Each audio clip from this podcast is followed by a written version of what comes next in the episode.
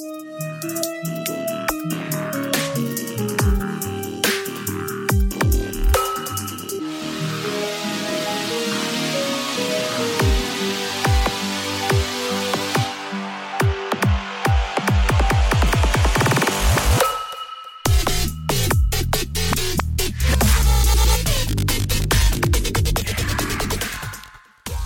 What's happening, everyone? Welcome to the Paranormies. I'm Johnny Monoxide, and tonight I am all alone.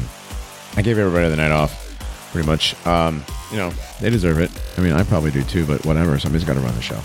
But I am, I am joined by a friend of mine, uh, Mr. John Friend, editor in chief of the Barnes Review magazine. How you doing, sir? And also, good man. Good man. Also, the host of the Realist Report. I almost forgot your podcast. What's up, man? Yeah. Oh, nothing much, man. It's good to uh, connect with you again. I know you've been a guest on my program a couple times now, and it's uh, it's been a few months, so it's good to good to catch up with you. I, I love the Paranormies. I listen to pretty much every episode you guys do. Sweet. Some uh, yeah, some very fascinating, mind bending topics. Topics I'm still trying to wrap my mind around. To be honest with you, at least some of them. So Me yeah, too, you guys to be, definitely, to be uh, honest, I have leading- to too. Yeah. Oh, yeah. I think I think probably everybody at at, at least it, when it comes to certain topics, you know, some of this stuff is just far out there and very very intriguing. Mhm. So, but yeah, no, I'm, I'm I'm glad you guys are doing what you're doing because you guys really are like on the front lines of pushing the discourse and exploring alternative topics and alternative history, and it's it's just great, man. I don't know of any other any other podcast out there, at least that I follow, that that is really doing what you're doing. So keep up the great work. And yeah, it's it's good to good to connect with you. I know we've uh, kind of been in touch over the years, but it's always good to to catch up. Yeah. Well, thank you for the uh, for the praise for the show. Appreciate that. Um, we we do what we can. We we we are as open minded as possible without letting our brains fall out around here. Is how we how we do it. Right. Uh, yeah. and again, like you said, Well- some of these topics, in order to wrap your head around it, you have to have a very open mind because some of the cognitive dissonance that we get struck with on a regular basis when when you know looking at alternative history or um, quote conspiracy theories or whatever, any of that kind of stuff, it's it's like whoa, you know, there's those roadblocks that we've been programmed to have that we have to overcome constantly. Oh yeah, absolutely. Well, and I think once one of them breaks down, and you really grasp like how deeply we've been lied to about virtually everything. Like, I Mhm. mean, at least that's how it was for me, and I think that's how it is for most people that sort of get into this sort of this sort of mindset, this sort of you know this movement of ours, I guess. You know, you can really entertain pretty much any idea, and that's that's really what I've been doing this entire time that I've been on the internet exploring these subjects, and that's pushing almost, Josh, like oh, definitely over 10 years, probably closer to 12 or 13. Um, and by the way, I should mention, um, you said, uh, I, I don't know exactly how you describe me. I, I'm the assistant editor of the Barnes Review. Oh, I History thought you were the editor. I I, I promoted you. Sorry. Oh, no, no, no. no, that's, that's quite all right. No, I'm the assistant editor of the Barnes Review. Paul Angel is the executive editor, and he's been doing that for a number of years. And the Barnes Review is a bi-monthly print um, revisionist history magazine. It's probably one of the last ones in publication, definitely in America that I know of, Mhm. anyways. And um, you know, we cover all sorts of interesting aspects of history. It's you know, a, a lot of it's related to World War II, American history, the Civil War. Um, but yeah, we, we get into all sorts of interesting aspects of history, revisionist aspects of history, and there are a lot of aspects of history that need to be revised, as as you well know. Indeed. So um yeah that that's that's something I'm involved with. I'm also a regular reporter and also um, an editor for American Free Press, the uh, biweekly national print newspaper. So these are two print publications that it's amazing that we're even still able to to do this in the you know in 2023. You know there's not many print publications out there. Certainly alternative independent print publications. So right.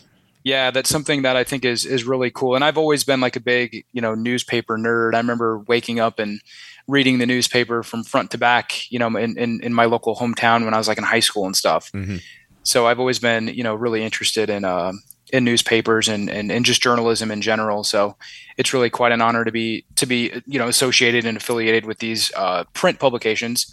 And then also you mentioned uh, my website. Yeah, the website, therealistreport.com. That's where you can find all my podcasts. I do podcasts for American Free Press and also for the Barnes Review, where I'll interview um, regular contributors or reporters or even just special guests.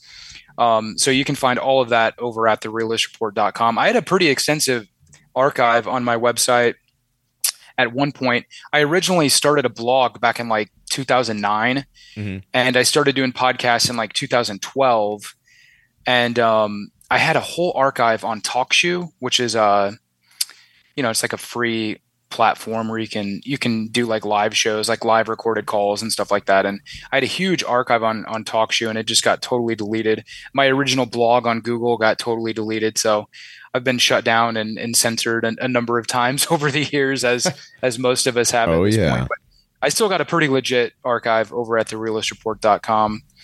And um, yeah, man, I don't know uh, where you want to start. If you want me to tell you a little bit about my background and stuff like that, or you know, my red pill process, I think that might be a, a good way to get into this. Yeah. Because I don't know, I don't know if we've ever actually done that.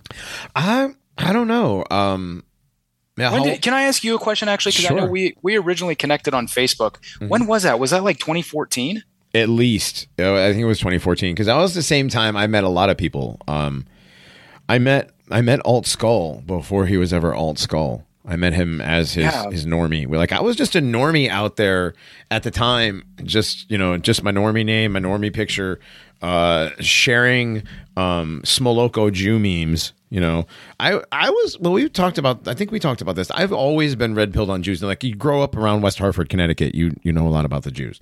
You know, um, Interesting. Okay, yeah, no, I, I've heard you. Yeah, I've heard you definitely talk about. Oh come for on, sure. man! I mean, like I grew up around some. It's like I mean, I don't want to steal Anthony Jeselnik's joke, but like, like, like you know, I kind of grew up around him, and I'm, I'm, I'm not a Holocaust denier. I'm just surprised it only happened once. you know, like you know it, that, that's interesting you say that because um, i actually had a really good friend in like in high school like even in junior high and high school and into college uh, that, that was jewish and we you know th- there were some other jews that went to the same high school that i did and Mhm, me too. um, I always noticed like that there was something like not even I don't I I don't know how the best way to put this. There was always just something like different about the Jews. Like they were very um, they were all very smart. They were all pretty Mhm. wealthy. Mhm. They all had good connections. They all had um, they all got like scholarships to go to school and stuff Right. like that. So I was like, man, what is up with this? And then um, you know you, you start looking into it and it's like ah okay things start to make a lot more sense. So Yeah, the girls, the girls were always extra slutty. I remember oh, the Jewish Uh, girls. the not Ju- not in oh. my well I grew I grew up in Omaha Nebraska so Oh, okay, yeah. they might have been a little bit different in, in this neck of the woods The compared the- to the Japs- Connecticut. Yeah, The Japs and well, you that's the thing. Like, if you date a girl from West Hartford, she's either Puerto Rican, Polish, or Jewish. You don't you don't get much of a choice. Hmm, interesting. That's there it. wasn't very many. I mean, there was probably a handful, like maybe. Oh, I don't even know. I'd probably say like maybe twenty, maybe thirty, maybe not even that many. There Oh, wasn't wow. too many, but yeah, I was. I mean, you know, they, they were all very, like I said, all very smart. Had Mhm. you know had had good Mhm. families and stuff like that, and you know we're all all very connected and, and very driven and motivated and you know impressive people. And um, you know I haven't seen or talked to any of them in years, but you know it was just something that that sort of stood out and I recognized you know back then, and Mhm. then sort of you know red pilling uh, myself about the Jews and learning about their history and things like that, and just how much power and influence they had in the country was really eye opening, and it really started to make a lot of sense. So, yeah. Um, but know, yeah, like I said, growing up around him and and then finding out later on that my intuition was correct and the stuff my dad said was not incorrect. So right, yeah, I mean, you know, like st- like stereotypes are stereotypes for a reason. Unfortunately, you know, there's a lot of truth to them. And again, like I like to say, stereotypes save time. right, exactly, yeah. But um, but yeah. So moving moving on. So like I, so you grew up. You didn't grow up around a whole lot of that stuff. So you grew up in in Nebraska, man. Uh, I've been through Nebraska. It's pretty, pretty, pretty much like Kansas, as far as I can tell. Yeah, it's very um you know, it's it was a good place to grow up. I mean, I'm I don't know. The, the, my my big thing is is the weather and the scenery. There the, the weather here can be very very bad, especially in the winter. Hmm. Um, and there's not much to look at. you know, there's no mountains, there's no oceans, obviously. So the, the scenery isn't isn't anything to speak of. The weather can can suck and be very depressing and gray and cold and windy and just frankly miserable. But overall, it's a decent place. I mean, Omaha's a, a decent town. There's there's stuff to do. There's some good restaurants and stuff like that. But it's just tough. I mean, I think that was a big reason why I wanted to to move out of Omaha like as soon as I could. And um, you know, when I was like in high school and stuff, Mhm. I you know I had traveled. I'd been to Chicago. I'd been to Los Angeles. I'd been you know other places. And then in college, I traveled quite a bit more. Studied abroad a couple times. So I really kind of got to start exploring the world, start exploring the country, and I realized, wow, there's a lot out there, and I want to see as much of it as I can. And um, I actually graduated college. Uh, I went to the University of Nebraska here in Omaha in uh, the fall of 2008, and this was right during the financial crisis, right? Mm-hmm. And um, at the time, I wasn't. I mean, I, I definitely wasn't red pilled on Jews or race or 9/11 or anything like that. But I was definitely moving in that direction very, very quickly. The uh, that the whole like final semester of college was, I mean, I, I, could say frankly, it was very like radicalizing. It was a very radicalizing process for me. I mean, I, I'm witnessing in real time all these crooked banks and their corrupt CEOs, who you know, it turns out most of them were Jewish, by the way. Oh, yeah, uh, getting get, getting yeah yeah getting bailed out while the public got nothing and many homeowners and you know investors and retirees were getting screwed in the process you know including you know some people that i knew. So it mm-hmm. was like very very eye opening and just enraging i mean seeing this. And i kind of got into like uh, third party politics. Um, I, I, actually got my i got my own like my my first uh, personal laptop shortly after graduating college. Uh, you know it's funny i get a laptop after i graduate college right but um, I ended up uh, getting one, and, and that really allowed me to explore, you know, other topics that you know I could basically pursue my own intellectual and historical interests. And um, you know, I quickly discovered blogs, and I was reading like Glenn Greenwald and um, watching Democracy Now. Uh, you know, of course, to like progressive Jewish journalists that actually do a lot of work, but they certainly are major gatekeepers. So I basically kind of began as like an anti-war progressive type I was very much like against Wall Street and the war machine and U.S. foreign policy. The war in Iraq was raging at the time. I was learning about how we were torturing people over there and like right. Guantanamo Bay and all this other stuff. And I was right, just right, like, right, right. I saw the pictures of the human pyramid they made with the girl making the right. Remember those? Remember those? Those? Uh, yeah, that wasn't Guantanamo. That was Abu Ghraib. I'll be yeah, and that was I think in Afghanistan. But yeah, but yeah. still, we were torturing yeah, these no, poor Iraqis and these poor Afghanis in this yeah in the in the in the prison there. That, uh, well, and even even like all of the all the lies associated with the war to begin with. I mean, the weapons right. of mass destruction. I mean, and this was even before Yellow I, cake. I, I, yeah, and, and, and and I saw through all this bullshit. You know, even before I even started looking into 9/11, which was really the impetus for all this, you know, madness, the, the, these foreign wars overseas. Mm-hmm. So, um, you know, that was kind of my mindset. You know, I, I, I saw right through the whole two party system. I mean, I remember back then uh, was when Obama, you know, ca- kind of came on the the political scene, at least on a on a major national scale. And I was just like, who? Where did this guy come from? Like, how is he all of a sudden like running for president, speaking everywhere? You know, getting all this media attention. So I was like very, very skeptical of Obama, and you know, I was like looking into who was funding him and the people behind him, and it was like all these corporate people and you know Jews, of course, uh, you know, really behind the whole thing. I didn't know that at the time, of course, but you know, I, I saw just how corrupt the whole system was. I remember I was like a big uh, Ralph Nader supporter at one point, like back then, you know, I just I, I would I wanted to vote for anybody but anybody the but major, the establishment, but the major two party system. Yeah, right, like right, e- either right. either major political party. I was the same way. Um, I was an Adam yeah. Kokesh stoner anarchist. Like we'll vote for anybody except for Bush. Yeah, Bush did 9-11. I started off there. Yeah, I remember coming across his work back then too. Yeah. Yeah. And um, yeah, well, and that was another thing was like just realizing like the role that the mass media plays in mm-hmm. perpetuating this totally evil backwards system. Oh yeah, well that's that that's something very, very that clear. that's something that we can talk about. The fact that most of these huge crises that we we run into, uh, whether it be COVID, 9-11, um, the moon landing, it's not a crisis, but these huge things, uh, these huge events. Uh, the these moon landing, psyops. Yeah, well, they're yeah. all psyops, and they're all media operations. Every single one of them is a huge media operation. You've had, you've talked to Simon Shack many times. You've had him on your show. You talked to him. Uh, we've had him on our show. He is the probably the definitive word on the media fakery that is 9-11 oh absolutely yeah yeah well yeah and that was what was kind of unique about my journey is that like when, i so I, I, graduated college and i moved to san diego mm-hmm. and like right away i came across the 9-11 truth group there and they ended up having like one of the most like dedicated um and like just per, almost like I'd say professional. I mean, these guys were super super organized. They always had a regular monthly meeting. They were having. When was speakers. this? What years was this? Uh, I moved to San Diego in in July of 2009. Okay, so I was already Yeah. all right. I was already up in Berkeley doing my 9/11 truth type stuff up there too. Okay, so this is around the same time. Yeah, Yeah. in California there was there was a pretty decent sized 9/11 truth movement in North and South Carolina, uh, California, Northern and Southern California. Yeah, I remember um, We Are Change LA had a big group. Mhm, Um, mhm. I don't think back then I didn't really um, get involved with We Are Change LA, but I do remember them like doing events and, and Right. organizing protests and stuff. They did. They did I- the same do, thing in the do- Bay Do you Area. remember?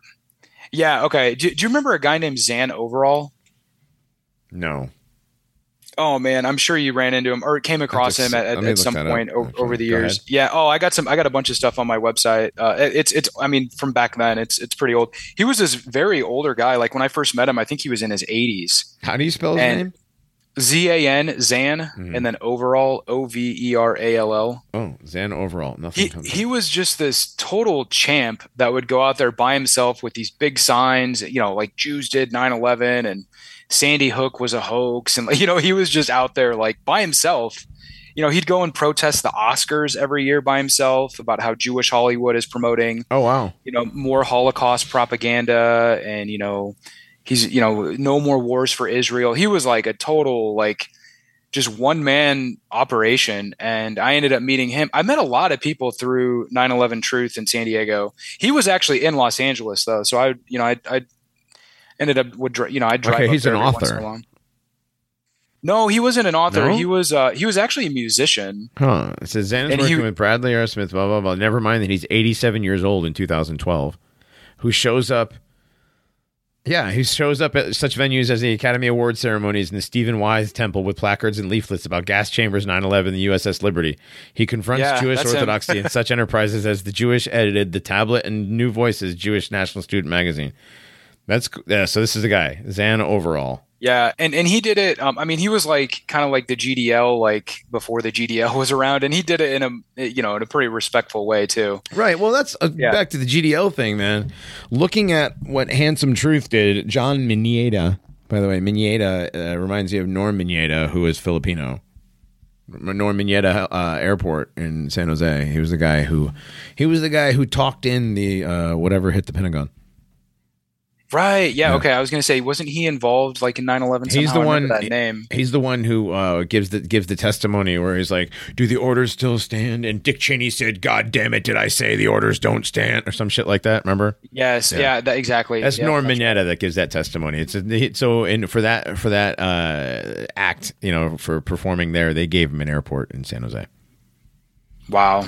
How typical of Mm-hmm. Yep. this gay American. That's what they do, dude. They name stuff. Like Yeah. look at the stuff that the, The, the um, most despicable people get get you know get their well actually in San Diego we had a Charles Lindbergh Airfield which Right. I'm sure that they're trying to get rid of it. I mean I know there were campaigns there have been campaigns to get that airport renamed I but I think it's still. I think it's still Lindbergh Field. But um so yeah hopefully that doesn't change but um But anyway, so you, but yeah you- no so so you, yeah that's how you got Zan, into the, Zan was the man yeah Okay, cool. So you got into 9/11 in in San Diego in like 2009. Okay. Right. Yeah, yeah. And I had kind of like just I had never even thought about 9/11 honestly. Like I remember just seeing the group like I was looking for like sort of some sort of activist group or some sort of discussion group that I could get involved with cuz I was like, you know, like most people you meet or most of your friends and stuff, nobody wants to sit around and talk about politics at least in a serious way. So I was looking for some sort of group that I could, you know, go meet up with and, and you know maybe connect with some people. And that was the first one I came across. And this was like literally like the first or second week I was in San Diego. Mhm. So I was like, oh wow, this looks interesting. And you know, they had a little advertisement in like the local, uh, um, like the City Weekly or whatever it was. You know, like the little alternative, uh, you know, local local magazine that had like all the concerts and the events coming up and you know Mhm. stuff like that. So, um, anyways, I ended up uh, coming across this group and, and I started going to their meetings. And the first one I went to was actually Dylan Avery gave a presentation, and uh, we watched his documentary 9/11. Was it Loose Change? Yes, that is Yeah. that's yeah, loose change. Uh, Right. Dylan Avery, you said? Is this, yeah, that's right. Yeah, Dylan Avery. Yeah, and he, and he spoke, and like we had a Q and A afterwards, and I was Mhm. like, you know, I, I came to to figure out that you know there's a lot of gatekeeping in that Oh, movie, and, I, absolutely. and Dylan Avery, I think, if I'm not mistaken, gosh, he, that he might even be Jewish himself. he, he is. I know there was okay. I was going to say I know there was a lot of people back then that were um, major major gatekeepers when it came to 9/11. Mm-hmm. Well, that's I mean, you couldn't you could not talk about Israel's role no. and you definitely couldn't talk about media fakery. No. Those absolutely. were like the two well and see that was what was so interesting to me was because I was just trying to figure out what the hell happened and who was responsible. I was like, look, it's clear that the official narrative is just total bullshit. It's been used to justify this totally evil and criminal and insane and un-American foreign policy overseas you know who's behind it why how did they do it? And once you start getting into those questions and pursue it you know honestly and sincerely you will come to realize that it was jews from start to finish that were behind 9-11 and the media played the central role. Right. 9-11 was one of the biggest psyops. Well, I mean, COVID is probably surpassing 9/11 at this point. Well, but. it was the biggest psyop in American history. COVID is the big one in world uh, around the um, uh, right around the globe. Well, and, and also 9/11 was was unique in the fact that it was like a one time, like one day event. Right, mm-hmm. or even like a matter of hours. It was, you know, but well, it was a, it was a huge tragedy, like like uh, a Pearl Harbor. You know, like it was a huge event. Like we got we got struck by an enemy. You know, it was a terrorist attack. Well, and these Jews were even writing policy papers talking about the need for a new Pearl Harbor, right? I mean, to kickstart this global war on terrorism that they had been planning from the night, you know, going back to like the late 1970s. It, no, even well before that, because probably even before that. Yeah, the building I mean, came for, down for many, many years. The building, the building went up 33 years before that. It was if you follow. I mean, if you follow the the the pattern, the the theories here that that building was built to be taken down when it was taken down because it was like 33 years you know all their numerology. oh, the, the, numerology associated with it. Yeah, yeah no, I mean, that, the that fact would that not was, surprise me. That, that most of the building was completely empty, devoid of even floors. That why there that's why there wasn't a giant pile of rubble, uh, because the buildings were like like we discussed with Simon. Uh, those buildings were taken down in just regular demolition style, just you know just regular demolition. That's why that's why all those girders were cut at a 45 because they were literally cut at uh, you know with thermite. That's literally how they did it. They demolished the building before they started televising the media fakery. Well yeah that, yeah I, I, I tend to, I, I i think that's probably the best way to look at it. Well and see th- this is what i noticed is that th- this angle of 9-11 the whole media fakery angle um, I mean, I remember watching September Clues like, God, it, literally like maybe two months or three months after I started looking into 9 11. And I found it totally convincing right off the bat. Mm-hmm. I was like, wow. Like, I mean, if you, if anybody who's honest sits down and watches September Clues, you have to recognize that what was broadcast on the news on the news you know in the news media that day is fake yeah. And so the whole the whole like no plane idea which i don't even think is a very accurate or helpful way of looking at this subject. It's not um, and because of the fact that they they did um kind of like a, a gdl thing with poisoning the well and i can't remember the guy's name but the original No Planes guy, Hans something, I believe his name is. N- Nico Haupt, I think. Nico yeah. Haupt, that's the Nico guy. Haupt, yes, yep. Nico, Nico or Nico. Yes, Nico Haupt, and he's a drug addict weirdo who goes out in public and screams about holograms and no planes and poisons the well for people like Simon Shack. Yeah, exactly. That's and, uh, and I, like even holograms, that's a bunch of bullshit. Right. But at least, at least Dustification, come to, Dr. Judy Wood. Yeah, that, that's yeah. all bullshit. Like all of that stuff. Yeah, exactly. There's, but that's the thing is they allow these Jews allow we, we always say they control the official narrative, which they do in the in the mainstream media, and then they control the alternative narrative by having your Nico Haupts and your Judy Woods and your um you know your other all your you know all your 9/11 uh, architects and engineers for 9/11 who want to talk about how you know it wasn't it wasn't planes and blah blah blah. That's fine. That's all well and good, but that's still not getting to the you know to the heart of the matter right yeah right. and i tend to think that most of those people probably like genuine genuinely believe what they're saying and like sure. they're probably not like direct government agents dude bob lazar but, but believes yeah. what he knows about bob lazar believes what he talks about about area 51 because you know i mean he he believes that right he believes what he knows. same thing with these people these people believe what they what they they're saying I don't know how they're, they're just point, but, they're just yeah. wrong and they haven't right. connected all the dots. Yeah. Right, exactly. Well, and see, like, okay, so like the let's let's just start because the no plane thing. This was like huge back then. I mean, I remember any time I talked about this, I would get so much shit. You know, all mm the mm-hmm. anonymous trolls would come out and start leaving comments and you know talking shit and just basically distorting and mischaracterizing what we were trying to say about Sure. 9/11, about the planes, about the you know the the media's role, the video fakery. So it just became this very misunderstood, misrepresentative, misrepresented, and like totally distorted idea about 9/11. And it's actually very simple. Like if you look at the official narrative, it says that four commercial airlines were hijacked on 9/11 by Arab terrorists connected to Al Qaeda, right? Of course, Right. that's official story. But there appears to be actually no authentic, legitimate evidence that this happened at all.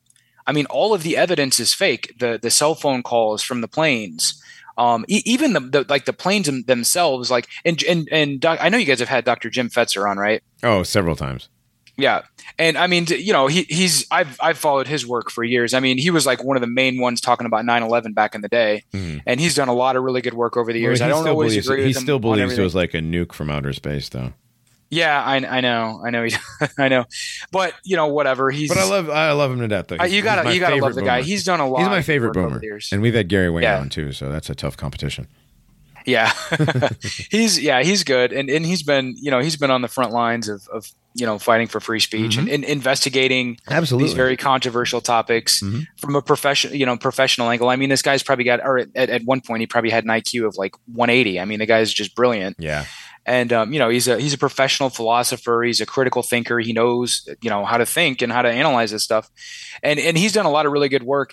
And like the whole he, actually wrote an article. I, I was I, I was thinking about it earlier today. I was like let me see if i can find that article. You can actually find it on his website. It's james I think it's yeah, jameshfetzer.org. They actually uh, the the Jews involved in the whole uh, Sandy Hook scam Mhm. seized his website, and so he had to create a new website with an H between James and Fetzer. It was James just jamesfetzer.org, Right. and that website got seized in the whole Sandy Hook trial and, and all that nonsense. So, anyways, uh, that's that's the uh, that's the website. If you just type in James Fetzer planes slash no planes and video fakery, he's got this long article like explaining this very very well. And basically, if you look at the like official flight records from the FAA Mhm. um, for flights 11 and 77, they were not even scheduled to fly on 9/11. Like the official flights 11 and 77 were not even scheduled to fly on 9/11. Wasn't one of them even also- scheduled for like maintenance that day? Ooh, that I don't know about. I think uh, one of them was Maybe like- I wouldn't be surprised. I mean, these and you know, if you go anybody that's flown, you go to the airport and you're looking for your flight number. It's all tracked. It's all monitored. It's all very well Right. organized. Or at it's least it all used to there be. on the of board fa- all over It's the kind, airport. it's kind of falling apart these days, but Well, everything. at- that's another thing at that, dude. point, everything's yeah. falling apart nowadays. It's not just. It's not just trains. It's going to be planes falling out of the sky soon. Yeah, no, I wouldn't be surprised. Well, especially with all these pilots getting vaxxed Oh my goodness! and all these air, and all these airlines. female pilots. Yeah.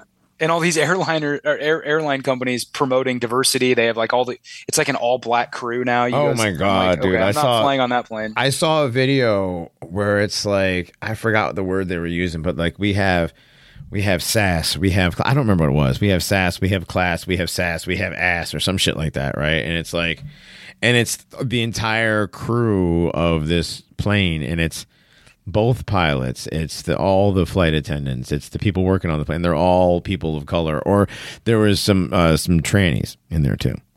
oh my god! Of course. Well, did you did you hear? I know, right? You, you can't you can't forget them now. Uh, did you hear about? Was it like two weeks ago or three weeks ago? A diversity hire got sucked into a turbine.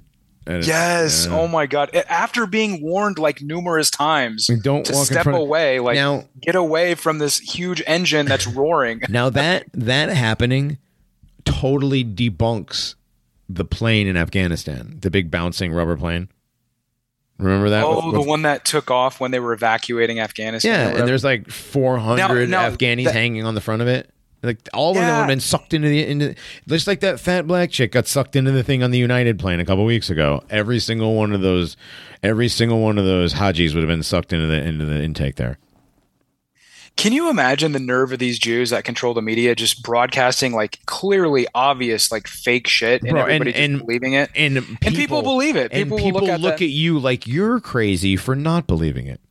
yeah, it's it, it's oh my god, this world is so insane and crazy. Yeah. It's I got a buddy at work. unbelievable I gotta- sometimes. I got a buddy at work who's like he he think now he thinks I'm completely insane. But because like we talk about stuff on the news and I laugh and say, "Oh, that's not I mean, that's not true." And stuff like that. And He just thinks I'm nuts cuz I don't believe the news. Yeah. Oh, trust me, I've I've I've been there. It's fun I, though. like I know you're I know you're feeling. I'm not red Yeah, it them on. I- stuff, but it's kind of like it's because like somebody brought up some stuff, so like I get to talk about Jews because Kanye got brought up, and like I get to talk about Jews because uh, who else? got Kyrie, Uh, this dude, uh, his son went to the to uh, somebody went to a Mavericks game, and they started talking about Kyrie Irving and flat Earth and stuff, and I'm like, oh man. That guy's playing basketball. Like, so we got to talk about that for a second. So I get to talk about it without being the guy that talks about it.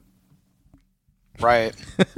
It's fun, yeah. man. No, that that's that's funny because I, I I mean, especially like the past few years, I try to be like very careful. Cause I mean, I, over the years, I mean, I've alienated like all sorts of people just Mhm. talking about this stuff and trying to bring up bring this stuff up. And, you know, I try to. I, I, usually, I try to do it politely and you know, just because I really do care about this stuff, and I think we need to talk about it as adults and, and try to at least work in the right direction to, to get some of this stuff solved.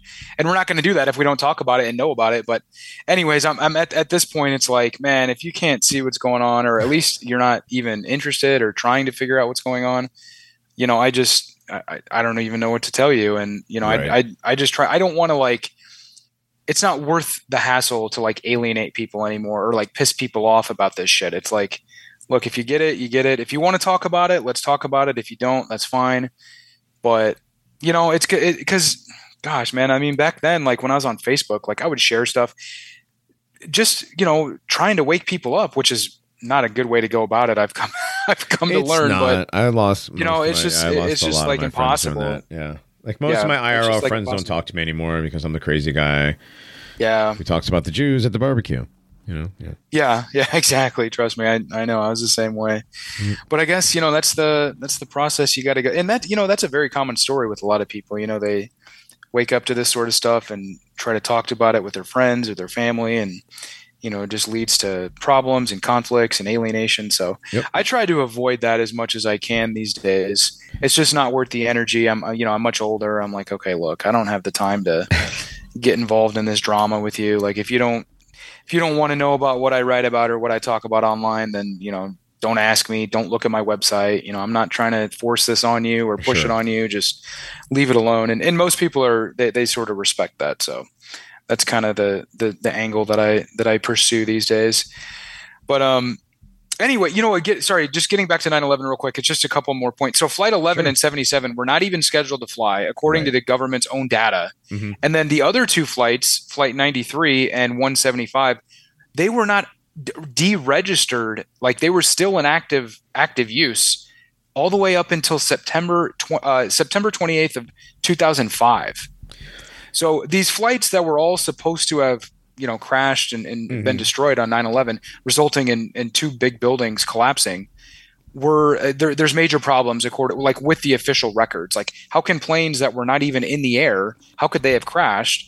And how can planes that were supposed to have crashed still been in the air four years after 9-11 so that's really like the crux of the whole no plane like concept is that the official narrative of the official flights is total bullshit. Right. and we have the government's own data to prove that. And this is again something that jim fetzer has thoroughly hashed out and and you know has all this all the sources and everything. And then um the actual hijackers themselves there's like literally no proof that any of them there's no authentic proof that any of them were on board any of the planes right. and of course, it's pretty obvious at this point that the alleged phone calls from the planes were totally fake. I mean, they didn't even have the technology. Well, we talked about make- that. Yeah. Yeah. Um, we talked about that on one of our, uh, not last year's, but the year before that. We did it. We did a couple of 9/11 episodes, and we we talked about the flights, the flight logs, the people that were supposedly on it. Uh, Miles Mathis. I don't know if you you know that you know that you have to know who that. Yeah. is. Yeah. Oh yeah, yeah. He I does- don't follow his work that much, but I do. Re- I have read him over the years. Yeah. He's got a very, very good piece on the passengers and the passenger list. And there are so many Jews or relatives of Jews on that list. And it's Oh, like, that that would not surprise me at all. so how did they get him to lie? Oh, gee, I don't know.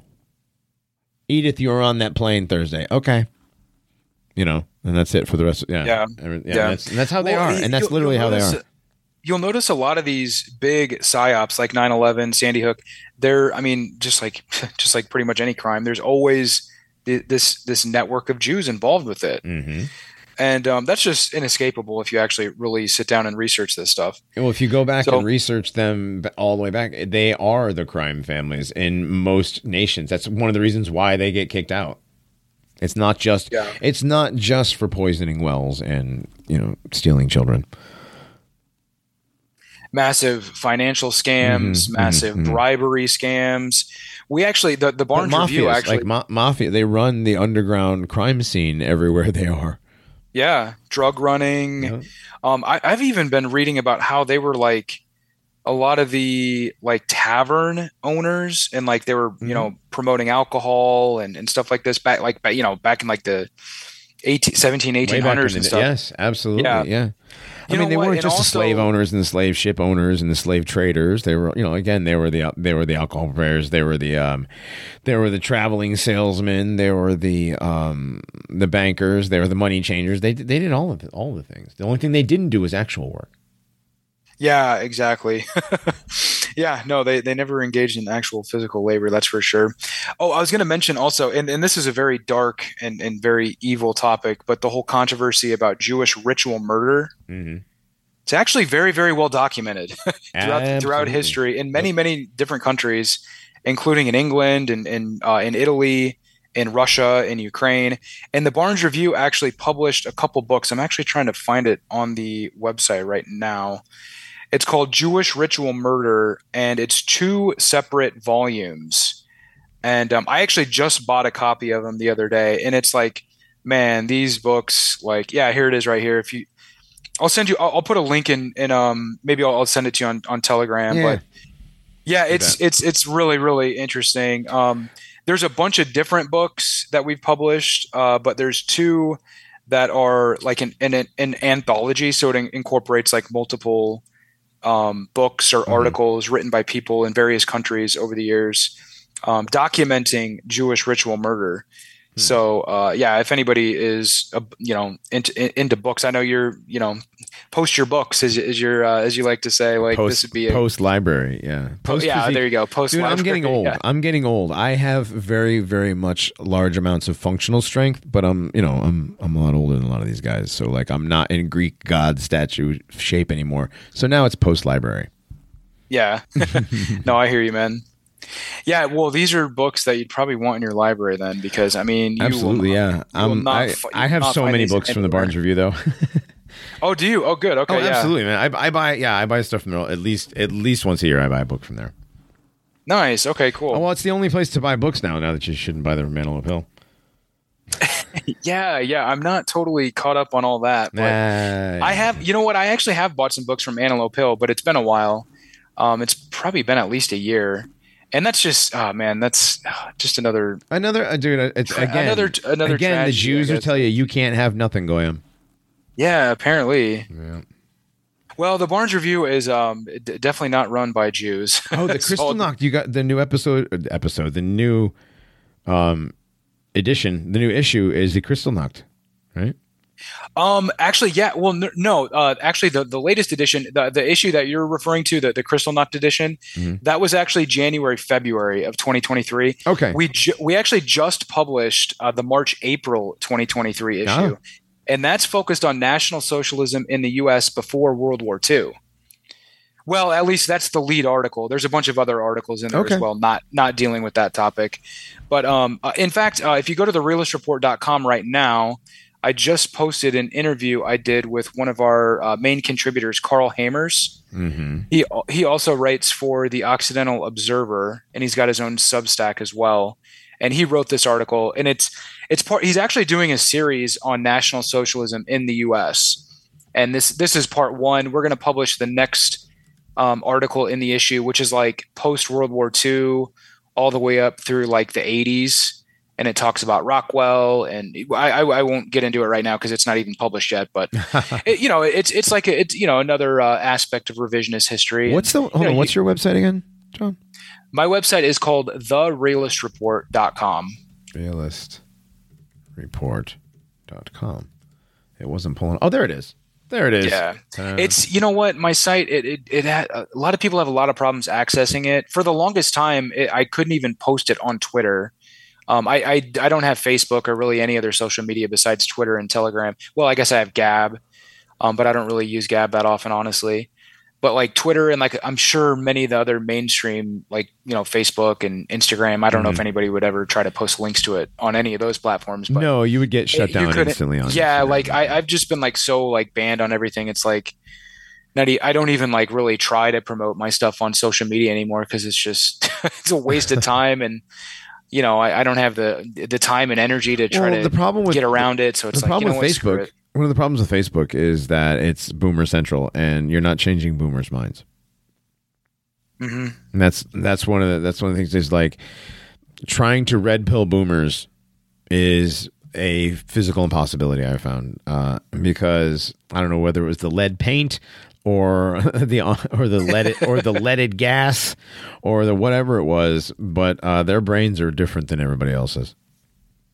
yeah a lot of them yeah that's for sure i You think it was uh, i mean it's a combination of things but real i mean Yeah. really the world war ii propaganda is just so ingrained Mm-hmm. and i mean it's ingrained in most people's mind let's be honest but Sure. that gen- that generation, especially growing up with it, and you know, being the, the the children of that generation that fought in that war. I mean, my God, Right. Everybody I It's know, e- everybody I know that generation, they know somebody. Oh, there's a waiter I knew. There was this elevator guy that I knew. There was this bartender. There was this laundromat. They had this. They had that tattoo, and they showed us the tattoo or the numbers. And it's like, oh boy. as if that proves anything. My mom. My mom. Yeah. Right. Exactly. My mom tells a story about that. My mom's a boomer, so my mom tells a story about this um old that's the elevator operator guy this old door it was a doorman excuse me a doorman in, in this building in downtown hartford and he was jewish. The, my, the building where my mom worked when she was younger.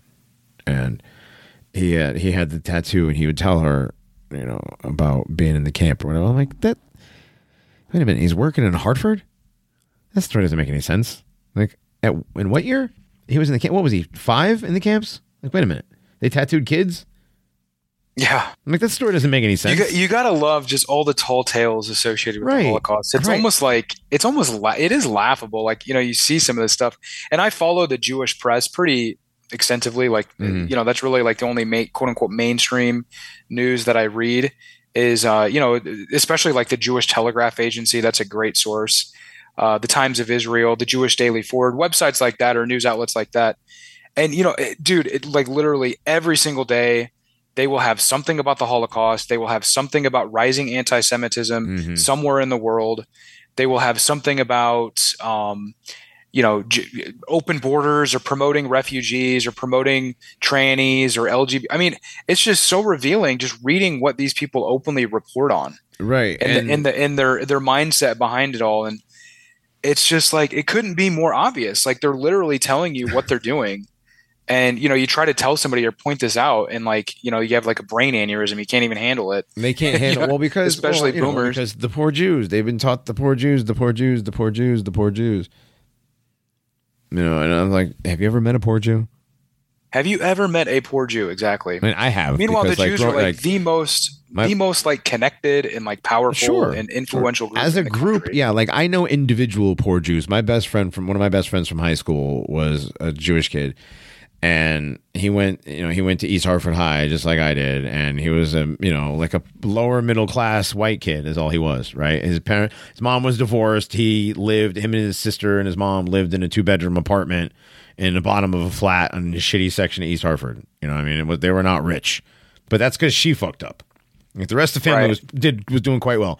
When he ended up going to college, he ended up going to like Brandeis. Or whatever. See, Yeah. there, there's he probably got a, f- a bunch of scholarships. For Oh yeah, yeah. that was one thing that that that was very uh, sort of eye opening as well. Like graduating, g- graduating high school and applying to college and stuff. And it's like, boy, why why do all the Jews get all these like scholarships and like all these like special advantages of well, getting Brandy into is Jewish college and- too, or it's a Jesuit Yeah, college, whatever. Yeah. same thing. I think Brand no Brandeis is a Jew. Well, maybe it's not explicitly Jew. I Well, Brandeis is a Jew. Obviously, it's named after. Yeah, he's a Jew, but I thought I thought of, I thought it was a Jesuit school, but it doesn't matter. Same, same. You know, Jesuit college, Jewish college might as well be the same thing. You know what? I'm going to look it up. Actually, I'm not certain. But- well, anyways, private research university, non-sectarian, Ah, Co's, let's see, insti- sponsored by the Jewish community. So yeah, Okay, maybe so it it's a like Jewish an college. explicitly Jewish college. Yeah, All right. there's another one in St. Louis, I think that's Jewish. Um, what is that school in St. Louis? There was a bunch of people that I, well, not a bunch, but some. I remember some kids that I went to high school with that went there. But uh, yeah, but that's you Anyway, know sorry. that's the only that's the only poor Jew I knew, and he ended up get he ended up going to you know a private Jewish college. So yeah, there is no such thing, and but Yeah. we have it ingrained into our heads. The boomers got it the worst. You know, they got they got the um my Israel, my greatest ally.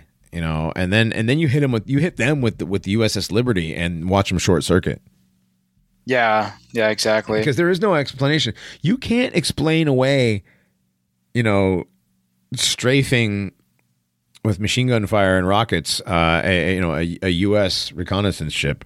You know, you, you can't. They killed what forty-seven Americans. Like it's ridiculous.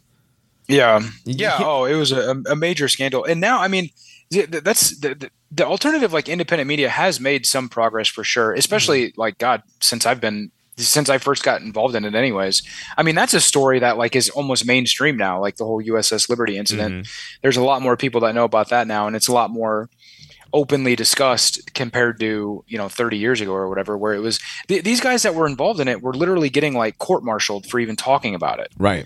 you know that's how that's how treasonous the government is and like Mm-hmm. how subservient they are to jews it's absolutely sickening i was convinced for the longest time i mean i still sort of am convinced um, like when i was first you know kind of looking into 9-11 i was like look the only way we're ever going to fix this is if we get the military like aware of these facts Right. like do you remember do you remember dr alan Sabrosky? um. he's actually still around he writes on unz.com i've interviewed him a few times over the years i've probably interviewed him what Oh, kind I of doctor is Doctor Sabrosky? Um, he was so he was in the U.S. Marines and he was a teacher at the U.S. Army War College, and um, he's actually I think he actually has like a partial Jewish background, like his Hmm. grandfather or something was Jewish. What, what about him though?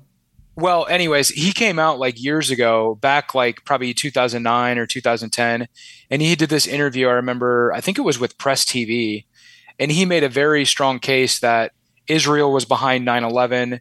The American government has been, you know, hijacked by Jewish criminals that, you know, perpetrated this terrorist act against America, and they're using it to, you know, justify all these wars overseas to advance Israel's interests in the Middle East you know, basically, you know, all the talking points that you would bring up about 9 11. And he was arguing that the military needed to know these facts and needed to, like, get involved in, like, Huh. that, that would be the only, that was basically like the only chance of, like, ever fixing anything or addressing this, Right. you know, is the military needed to know that, look, this was not a bunch of, you know, terrorists in a cave in Afghanistan that, Yeah. Good know, luck. Good luck with that though.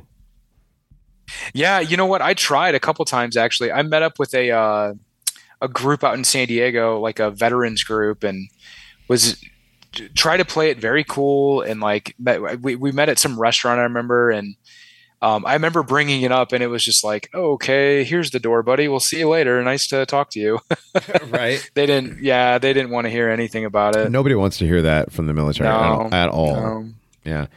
well and you were in the military so you would definitely know better than I would I was in during 9/11. wow that's we got to watch what that. was that like Uh, was, that, I was everybody like base. ready to go to war and shit? Yes, absolutely. I was on a training base, and I was going to going through school, and like we got we we hurried up and finished class. Like we we got rushed through a twelve week uh, a twelve week class in ten weeks. We we we finished up quickly, and we're shuttled the fuck out of there over to Were you, uh, were, over to were you deployed? Yes, yeah, sorry. we deployed. Okay. Yeah, we deployed earlier, like months earlier than we were supposed to because of that. Damn, that's crazy. Yeah. So I mean, I like I watched. Like we used to be able to walk on and off base in street clothes and just like flash your ID at the guy at the gate, right, as you walk in. Um, then it went from that to like full on guards with M4s, you know, a, a an MRAP with a with a 50 cal, and you had to stop and you know get wanded and like have your ID run at the computer and stuff. Yeah, it was pretty. T- it went from it went from Well, no we- security to tight security like instantly. Yeah. I don't think a lot of people appreciate like how much society changed after 9/11. I oh, mean, it wasn't sure. just yeah, they don't know. People don't remember. People Well, don't people- remember because people- the psyop, like something happened. There was some kind of witchcraft, some kind of alchemy that was performed on the television screen when everybody was entranced by seeing the second plane hit. Right. That was the that was the thing in the Disney movie that makes you go. Oh, you know, or whatever, right? That's the part of the movie that gets your, you know, that was that's the part everybody was watching that, and I think right then that's when the fucking timeline and the paradigm and everything shifted. Boom, and Yeah. ev- and everything changed, and only a few people. Like I, honestly, I don't think I I saw anything on television until like later on that day. Like I didn't see anything, so I didn't see the plane. Like I, I had never seen the plane hit the building until probably even the next day, like the twelfth. Really? Wow, that's Yeah. interesting. I remember I was in high school. I was a, a sophomore at the time, and I remember. Um, I just remember like the principal coming over the loudspeakers saying, I can't remember exactly what they said, but like America's been attacked or something, and we like everybody turned on the TV. Like we are in like class, and and you know you turn on the TV and see that that's another point. Like getting back to the whole 9/11 media fakery psyop like aspect of it. That's another thing that people don't appreciate is that 9/11 was experienced by literally the entire world Yes. through the television. I mean, even the people in New York City, I don't care what, you know, you go to New York and you talk to people and they know somebody that was in the tower and they saw the plane. Sure, sure. And, you know, everybody's connected to it. And, and, you know, you were talking about how like boomers, like they, you know, they know a Holocaust survivor, they know, you know, knew somebody that was involved in, you know, the invasion of Normandy. Like we all want to have this connection to these psyops. Yep. We want to be somehow directly connected to it because they're so powerful. Did you ever come across the work of a man named Lenon Honor? Yes, I know that name. Lenon Honor. Um. Oh shit. Who interviewed him? I interviewed him a few times back in the day. He wrote a book called The 911 Fear Based Mind Control Program. And he explains 9 11 very, very well. He doesn't really get into like the media fakery stuff, but he just explains how the media psychologically manipulates the masses using 9 11. And um, you know, he, he has this whole media analysis of like the global war on terrorism and how the media will remember like back in the day they had like uh what did they have like the different like color levels of like terrorist threats Oh yeah, the, yeah, that? the yellow, orange, red. yeah it was like yeah yeah exactly so he talks about that he talks about like media reporting about al-qaeda he's and- black, right? He's a black guy yeah, Yeah, he's yeah, from, yeah, yeah, yeah, he's yeah, from yeah. he was from the san diego area he was actually I, I know he was he wasn't in san diego but he was out there somewhere in southern california and i interviewed him a couple times back in like ooh probably 2014 Yeah, he does like private coaching and and like personal growth type stuff. Right. Yeah, Yeah. Now he does. Yeah, Now he does. And I think he kind of did that back then as well. yeah, I remember. I remember him. Um. But yeah, okay. So what about his thing for I'm 9/11? You was doing? yeah. Here, you know what I'm going to do real quick. I'm going to just so I don't forget. I'm going to post a link. I wrote a review of his book on my website uh, Okay. years ago. Um, it's still pretty. I mean, it's it's you know it's it's pretty good. Honestly, like the, the book itself is pretty good. the The review that I did kind of gives you like the basic breakdown of it. Um, but yeah, I mean, his his big thing was that 9/11 was a trauma induced fear based mind control program trauma Absolutely it induced was. yeah and that, that is really the, the best way to, to, to really understand it trauma induced in the imagery Mhm. associated with 9-11 these Yep. fake again fake videos whether they were depicted and broadcast by the mass news media that day or the subsequently released amateur footage showing the alleged air you know airplane Up until crashes. recently, It's I, all I just got. I just got a guy the other day sent me the I can't remember the guy that was at Charles video or whatever it is that just came out recently. This guy who happened to be like some some some YouTube some YouTube channel that had like three videos and two of them were from 9/11 and he just happened to find them again. Remember, did you hear about this recently? oh no actually was it like recently like within the past couple weeks or No, it was in the past, like within the past year when all this, like you know, like last year, all the new 9/11 stuff came out, where there's like the the video footage of the plane going by, and there was a party on a rooftop. Remember that? Okay, Yeah. yeah, I do remember. Well, there's some of that, one. yeah. There's one. There's this guy, and it turns out this guy was like a Air Force pilot, or he had some connection to the military. And it turns out that obviously it's a psyop. But um, anyway, some guy, some listener was like, "Oh no, Johnny, this video totally proves that there were planes. It just came out recently. It's totally amateur." 9/11. Yeah. 9/11 bunked again. Like, no, wait, wait, bro, no. Like they're Yeah, still dude, they're that's the still pulling plane videos out of their ass to to hide the fact that it was literally media fakery and they're doing the thing that the Jews always do to you. They say, "No, you can't trust your lying eyes." You can't trust Yep. your eyes. Your eyes are looking at this video that your eyes are saying this is fake. Your eyes are saying, okay, I just flipped from ABC to CBS and that helicopter should be over there. Why is it here? Right? Like that shouldn't happen. Like your your eyes are telling you what reality is, but don't trust your lying eyes. Trust what we're telling you. Right? Here's a new video. trust this video. That, yeah. Well, well, that's that's an, another aspect of this. Uh, Are you familiar with the psychological technique of gaslighting? yes, absolutely. That's that's I mean, what no. this is. no, I mean, haven't. No, I'm not going to gaslight. Yeah, let me gaslight. Yeah. yes, you Well, yeah, have. it's like- yes, yes, you have. What do you mean? No, I haven't. Yeah, you absolutely have. What the fuck's wrong with you? Like what? Yeah. No, yeah, I know. I know. I, I trust me. I'm married. I know gaslighting. well, that's I mean that's what it is. Like they will show you this obviously ridiculous and Im- totally implausible imagery. Yes. Um, I mean, and it, it- look, watch September Clues. They break it down very, very well. I mean, the nose in, nose out shot. Give me a break. Right. And well, that was Like, and the- that the was something that, they couldn't the fact fix. that they're, yeah, they and- couldn't and fix it. They had to run with it. They they couldn't fix it, so they had to run with it. So they ran with making you believe your eyes aren't functioning properly. That's what they Or, ran. or, or making or making you believe that an airplane could do something, could perform a feat Oh like right, right. There's life. that too. Right. As many what I times mean? as Like, people it's have just seen, ridiculous. As many times as people have seen pictures of airplanes with a nose cone caved in because they hit a goose. Yeah, yeah. I mean, if an airplane hits anything, it's going to have some major, major damage. It's Sure. not going to. If you fly an airplane into a building, it's not going to literally disappear into it. Those things are I mean, supposedly going 500 miles an hour, regardless of all the ones you've seen floating, not moving in the air. Yeah. Have you seen those videos, by the way? People, Uh, people if you guys posted it on your Telegram channel, I probably came across it at some. Yeah, these people are driving by these airplanes, and it's they're just like sitting there in the air, like what the hell?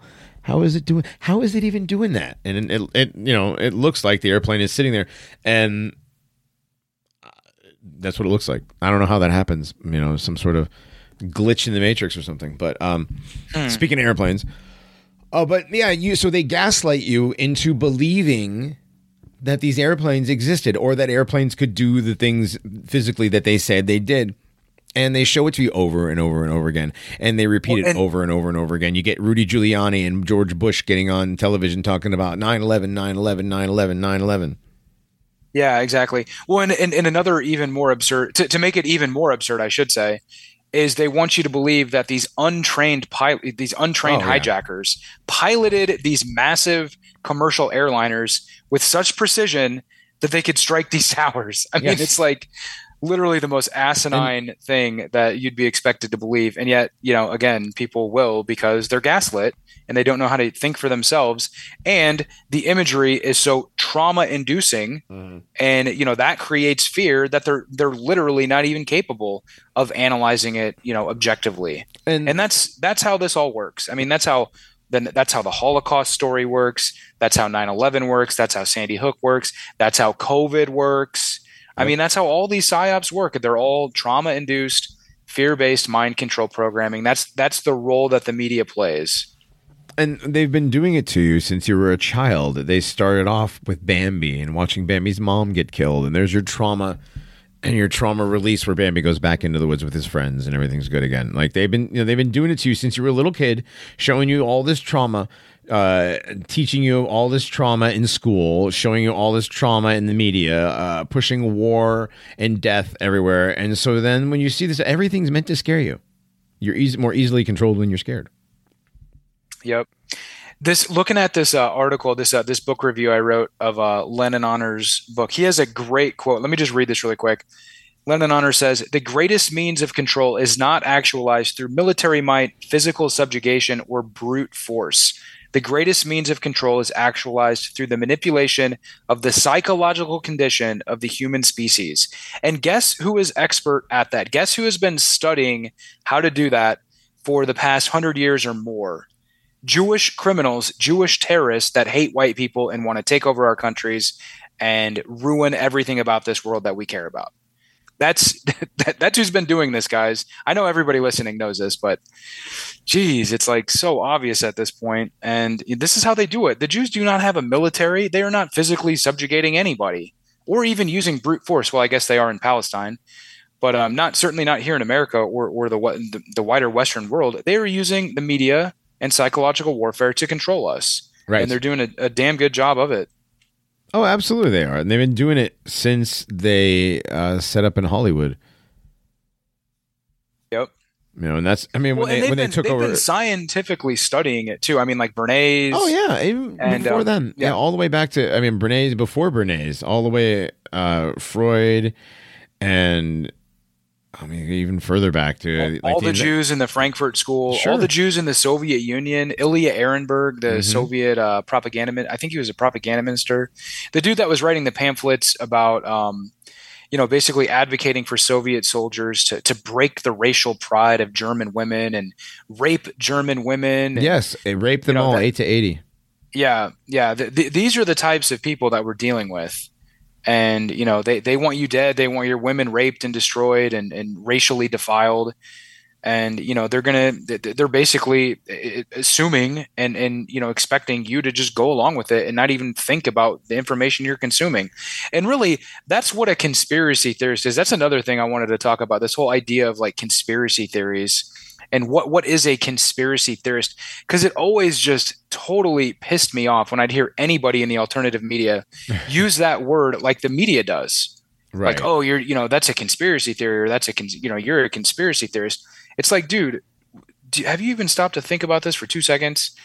Because all that means, according to the media, if you look at the way they use that term, they will call you a conspiracy theorist if you simply question or, or think critically and independently for yourself about what they're telling you. That makes you a conspiracy theorist.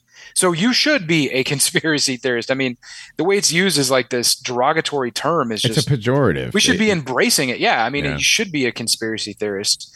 Like, I mean, if you think about like the way it's used, if you're not a conspiracy theorist, then you're just a mindless slave going along with what the Jews tell you about science or the Bible or the uh, you know the, the shape of the earth, you know, the nature of the the universe that we live in. I mean, I, I don't accept what the Jews tell me about anything, or or what science or the establishment tells me about anything.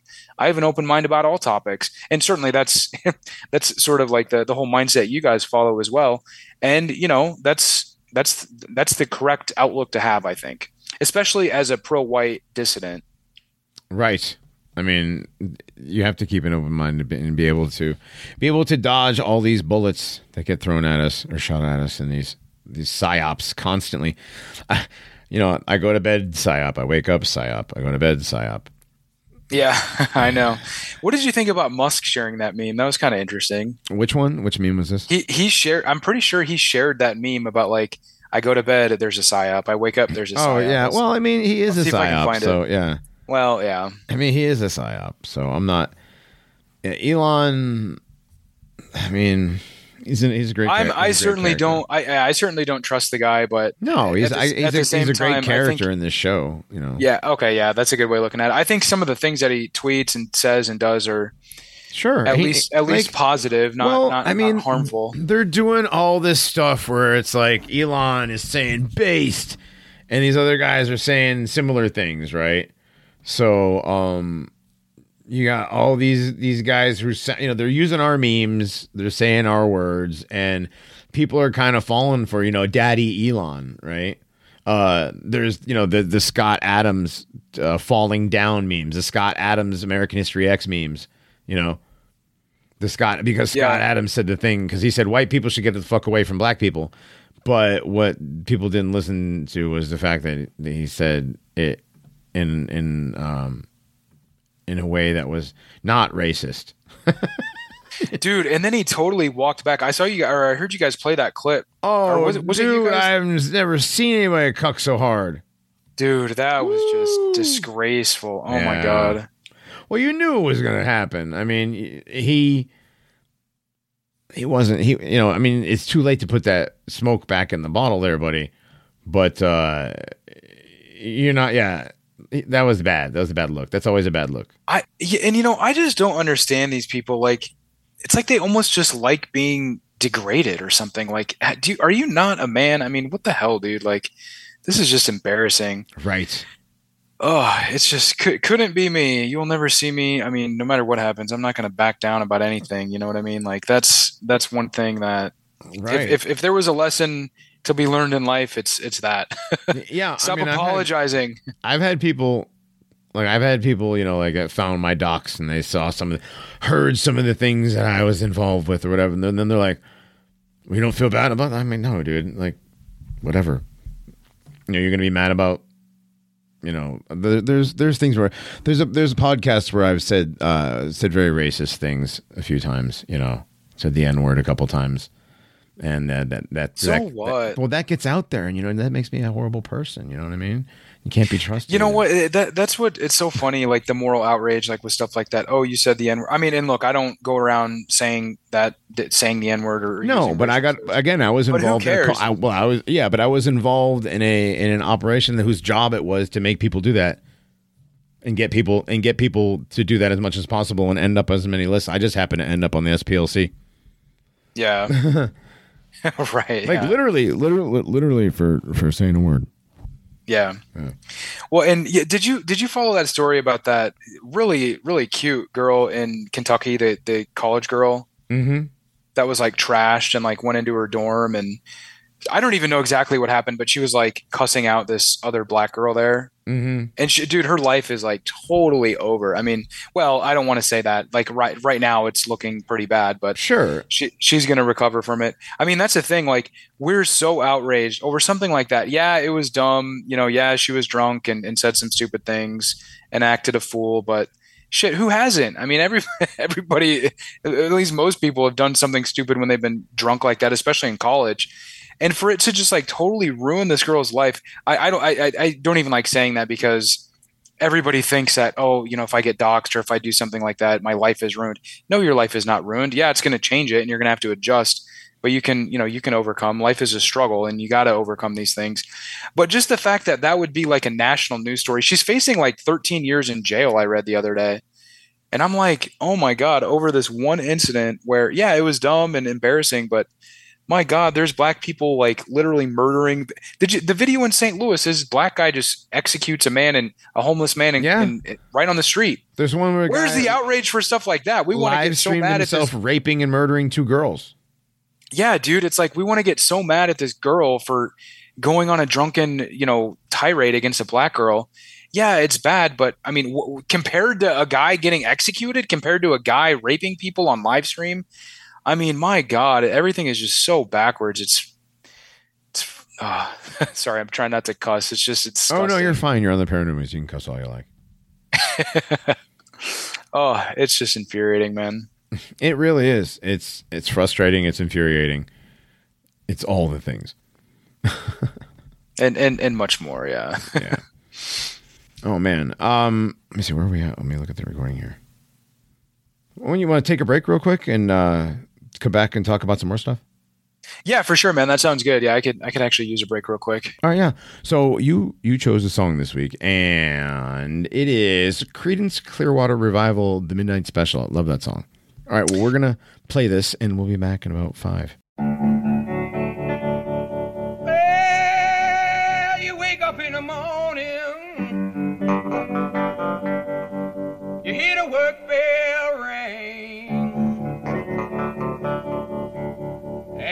and I march you to the table. You see the same old thing.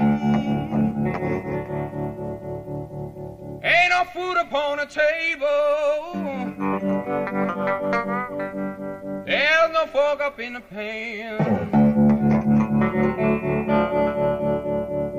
But you better not complain, boy. You get in trouble with the man. Let the midnight special shine a light on me. Let the midnight special shine a light on me. Let the midnight special.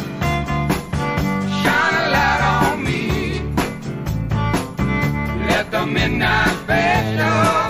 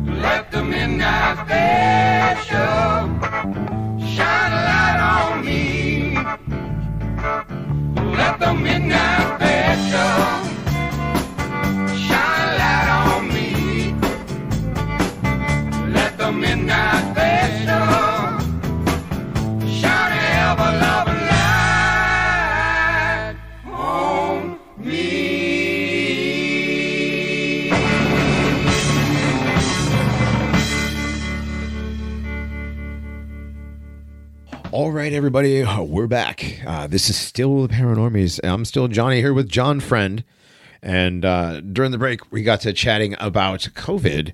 Uh, nobody likes COVID politics. Nobody likes talking about that kind of stuff because you know it pisses people off. It gets people in arguments. People lost their jobs. People lost friends. People got vaccinated. People didn't want to get vaccinated. People there was all kinds of crazy shit.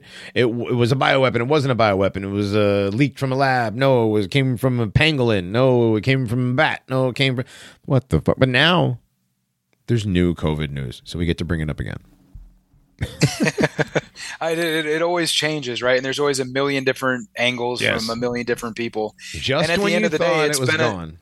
It's been a psyop the whole time, guys. Yes. Don't worry. Yes, it's been a psyop. Well, okay, so Skull posted this. Uh, Alt Skull posted this graph, and it showed flu cases over um, like a I don't know, it was a ten year period, and when it got to 2019, 20, 20, 2021, something like that, like there was no flu cases. Boom, boom, boom. It was just flat. And then 2022, the flu came back because COVID was gone. So now the flu is back. So what do you think that was? That was when COVID was. So yeah, there was no flu because COVID is the flu. It was a psyop. It was a jo- like it was it was fake. They were fooling you the whole time. You got fooled. Yeah. Yeah. It's just the flu, bro. It always has been. It always has been. Yeah.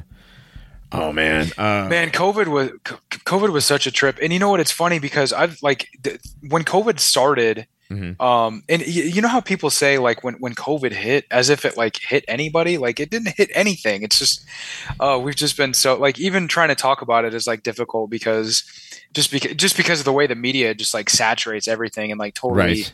controls you know the, the way people think and talk about this sort of stuff um, but what i was going to say is um, since like when COVID was was rolled out is probably a, a, better way of framing it in early 2020. I was in Los Angeles, so like I was in like probably one of the worst counties to be in for the COVID tyranny, and then I was in New York, like right outside New York City, for like probably the other worst part of the country to be in when it came to COVID. Well, and you know, you know what, according dude? to like, the, according to the official narrative, yes. Well, I mean, as far as like just Oh, you know, lockdowns getting, and all the other crazy yeah, shit. that too. Yes, that and too. the vaccines yes, yes. and that sort of thing. Yeah, exactly. And really, all you had to do was just say no. I'm not getting tested. I'm not taking a vaccine. I mean, I would even try to not wear a mask. God, I'm, I have to admit, I did, I did cuck a few times, and I mean, you kind of have to at some. Well, point I had to do it at work. Like, if, if I business. wanted to go on to, if I wanted to get into work, I, I didn't have to wear it around my nose. I did the whole like saggy chin strap thing. Always. That was always me. Always me. I, I would always have it under my nose. I barely ever wore it. And I kind of worked in an environment where it was a pretty, you know, big facility, pretty open. You know, you weren't really always necessarily around people. So I like almost mm. never wore it throughout the day. But there were certain times when I'd have to go in an office or something and you know, you'd like fake put it on and like, you know, kind of have it just on your chin or whatever. Right. And looking looking back on it, it's almost like embarrassing because I should have just been like, look, I have a religious exemption and I cannot wear a mask over my face because it's against my religion. It's against my religious beliefs. And just stand on that and and you know, I even wrote up a um, like a religious exemption from the vaccine and you know, it's I, I I didn't use it myself, but I helped somebody else use it and it worked perfect. They, their HR department looked at it and said, "Okay, thank you. That's it." And this is in New York City where they're like hmm. supposedly having these vaccine mandates where you ha- in order to even come into the office you have to have a vaccine. So anyways i guess what i'm saying is that you know if you just stick to your guns and, and stay true to yourself i mean you don't have to do anything you don't want to do okay? Right. Like, you always have a choice see, you always have a yeah, choice. And i mean i think really covid re- revealed a lot of things about this world about about just having faith in God. I mean, at the end of the day, I, I have become even more of a Christian. Oh, that might be another topic we could talk about is uh, Christianity because uh, back like back back in oh, the day, man. like we, we, want we should have Reinhardt on for this one though. I yeah, I know. I was hoping so because I know you mentioned that last time. Um, that he, you know, he was he was kind of like the the religious, you know, guru of of the group. Oh, and, um, right. but no, I mean, we don't got to get into it in, in any great detail if you don't want to. But no, anyways, it's fine. My, we can my, we, well, we can discuss. Well, let's uh let's talk about let's talk about this first and see what happens. sure. Yeah. Okay. No, I was just gonna say like my point is is that um all of this was very um, j- it just like strengthened my faith in God and like j- just knowing that we're on the right side, like resisting this total evil that has just mm-hmm. enveloped the world. Mm. This totally fake story about this virus, and you know, you mentioned all the different theories that came out at the beginning, how they've morphed and changed, and just the way these government officials use total obvious fear-based mind control tactics the entire time. Yes. Everything sadly, was trauma based mind control. Everything from the TikTok videos of the nurses uh, dancing to the TikTok nurses of the nurses struggling with the overfull hospitals, which never really happened. Um, all never, of those things all, never happened. Yeah, all of those things were just trauma based mind control, which is another thing which comes out of the CIA and their you know Project MK Ultra, which comes out of science from scientists out of Project Paperclip which is yep. something which is something a lot of people on our side don't really want to talk about because those were the Nazi scientists. Those were the good guys, right? The Nazi scientists that, that we took, right? Those, those, we we beat the good guys in the war, right? We beat the yeah. good guys, and then we took their scientists and allowed their scientists to do mind control experiments on our civilians. Wait a minute, what? How does that how does that work? Exactly. How does that work? Well, and I think and I think the the big story with mind control is I mean yeah there there I'm sure that there probably were some very sadistic and and just you know you know just evil experiments carried out with torture and you know sleep deprivation. I mean we saw that with like when we were talking about like all the atrocities that were going on with the U.S. military and sure. the war on terror. Sure, absolutely. They were basically doing the same thing, you know, the, the same sorts of tactics. But really, the the main takeaway is that these sorts of MK Ultra tactics don't even necessarily have to be physical; they can be psychological. Well, just ask Ted Kaczynski about that. We did we did a whole Yeah. episode. Yeah, we we've done one episode so far, and mostly what we talked about was the MK Ultra project, uh, the uh, the Harvard experiment that where they where they broke twenty something, um, you know, young people's brains using using scientists that were associated with with the Project Paperclip guys. Yeah, I remember you guys did that show. I have not really done a, a, a deep dive into into Ted Kaczynski at all. I haven't read the book. The I don't even really know a whole lot about him, but it is a I find it. I find it very interesting, and I got a lot to learn on that front. well, he's you know again, um, it's interesting. He was like very against technology, right? Right. That was his whole like, like, industrial about- yeah, society and its future was the was the was his his manifesto and um basically you you gotta yeah listen to our episode on it. It's pretty good. It'll give you that is the TLDR is our episode. Okay. Yeah. No, I it out, remember yeah. listening. I think I listened to the whole episode, but you know, I you you listen to so many. I or I, I, I do. I listen to a lot of podcasts. I, I don't know. I know you've mentioned you don't really have a lot of Well, time I to listen. to I do. Well, it depends on what I'm doing at work. Some weeks I can listen to a lot of podcasts, and some weeks I can't at all. Like last week, I couldn't do anything. We had an interview with an author, and I was trying to cram his um his books, right? Trying to like cram speed listen to some of his books. And I couldn't because at work I needed to be able to listen to what was going on at work, so I wasn't able to do that. But some weeks I'm able to do like ten hours a day just listening to podcasts. You know, Yeah. Are you referring to the uh, Sol Luckman? Yes, the Sol Luckman. Yeah, did yeah, that like was one? interesting. Yeah, he's yeah, cool yeah, it was. Yeah, interesting. Yeah, very interesting. Yeah. And see, that's the sort of stuff like a lot, like the whole like simulated reality. Like that, a lot of that is is still kind of vague and like almost over my not necessarily over my head, but I still need to think about it more because it's. I find it interesting. I just don't know exactly what to think about it or Well- you know how. Yeah, to me, a lot of things because a lot of things make more sense when when you realize that uh, you know that everything could be and likely is a mathematically uh, generated, you know, algorithmically generated simulation. You know, and literally, like the way just just thinking about the way that our eyes function. Like we don't, you know, we don't mm-hmm. really, Yeah. like we see things. Our eyes turn it upside down, and then it flips it over again, so we can see it in our brain. Like that, just that whole Yeah. process, just that whole process inverts the picture. That you know, that's that's processing the picture. Like, how do we even know that what we're seeing with our own eyes, right, is is correct? And like, we only see X amount of the spectrum anyway. There's all kinds of stuff that you know. So, and then you read Baudrillard, and then you watch The Matrix and Dark City, and you you see the Truman Show, and you you know, and you and you you dive into this type of predictive programming, and then you uh, see all these events that stack up calendrically, and you have um you know, and everything with all these numbers and math, all all these same numbers popping up throughout history over and over and over and over and over and over and over again. Then and these intervals happening at these exact same in, intervallic uh, frequencies. So there's only one way that could be possible. Coincidence doesn't cut it. You know, chance doesn't cut it. There's only one way it could be possible, and that it's some sort of mathematically generated or mathematical simulation. Because math doesn't lie. Math doesn't really change, right? Yeah, I know, man. Boy, that's yeah, that's that's a lot to think about. It is, Well, but like you know, yeah. yeah. the the predictive programming stuff is very very very interesting to me Mhm. in fact did you oh you know sorry i just i just uh, opened up a link i don't know if you could hear that playing but did you see are you familiar with the dead zone episode about like predicting covid and like that whole scenario Oh Did- yeah. have you seen Oh yeah, we or- talked about that when COVID. Yeah, I was gonna say, about I thought, yeah, I know you guys. I'm sure you guys have talked about it. I, I, I just, I couldn't remember off the top of my head. Mhm. But like, see that it's like that. I mean, you know, all the programming with 9/11 and so many other events. It really does make you think, like, gosh, what is really going on? And I think it, to me, it just makes me realize like how little we actually do know, which is why it's important to keep an open mind and entertain these all these different ideas. Sure.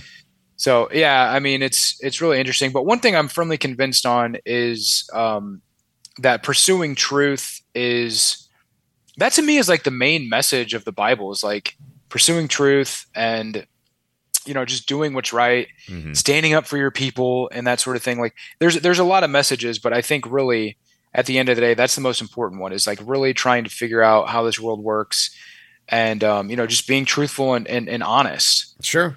Sure. Um well because because we're not being told the truth by anybody in charge of anything. So Yeah. we have to find it ourselves And- and in- before they get rid of it and hide it and bury it. Stick Yeah. it, stick it in one of those boxes in the, uh, you know, in the warehouse at the end of the Raiders of the Lost Ark.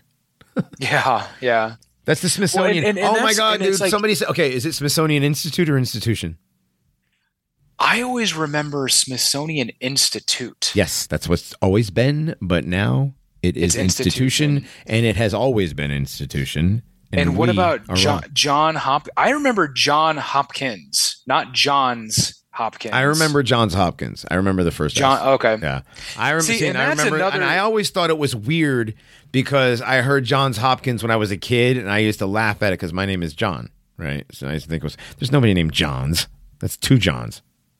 Yeah. Like, are there two Johns named know what? Hopkins? And that's- I used to make that joke, and my mom used to tell me to stop because I was being annoying. So I, that's how I remember, and I'm pretty old. So Okay.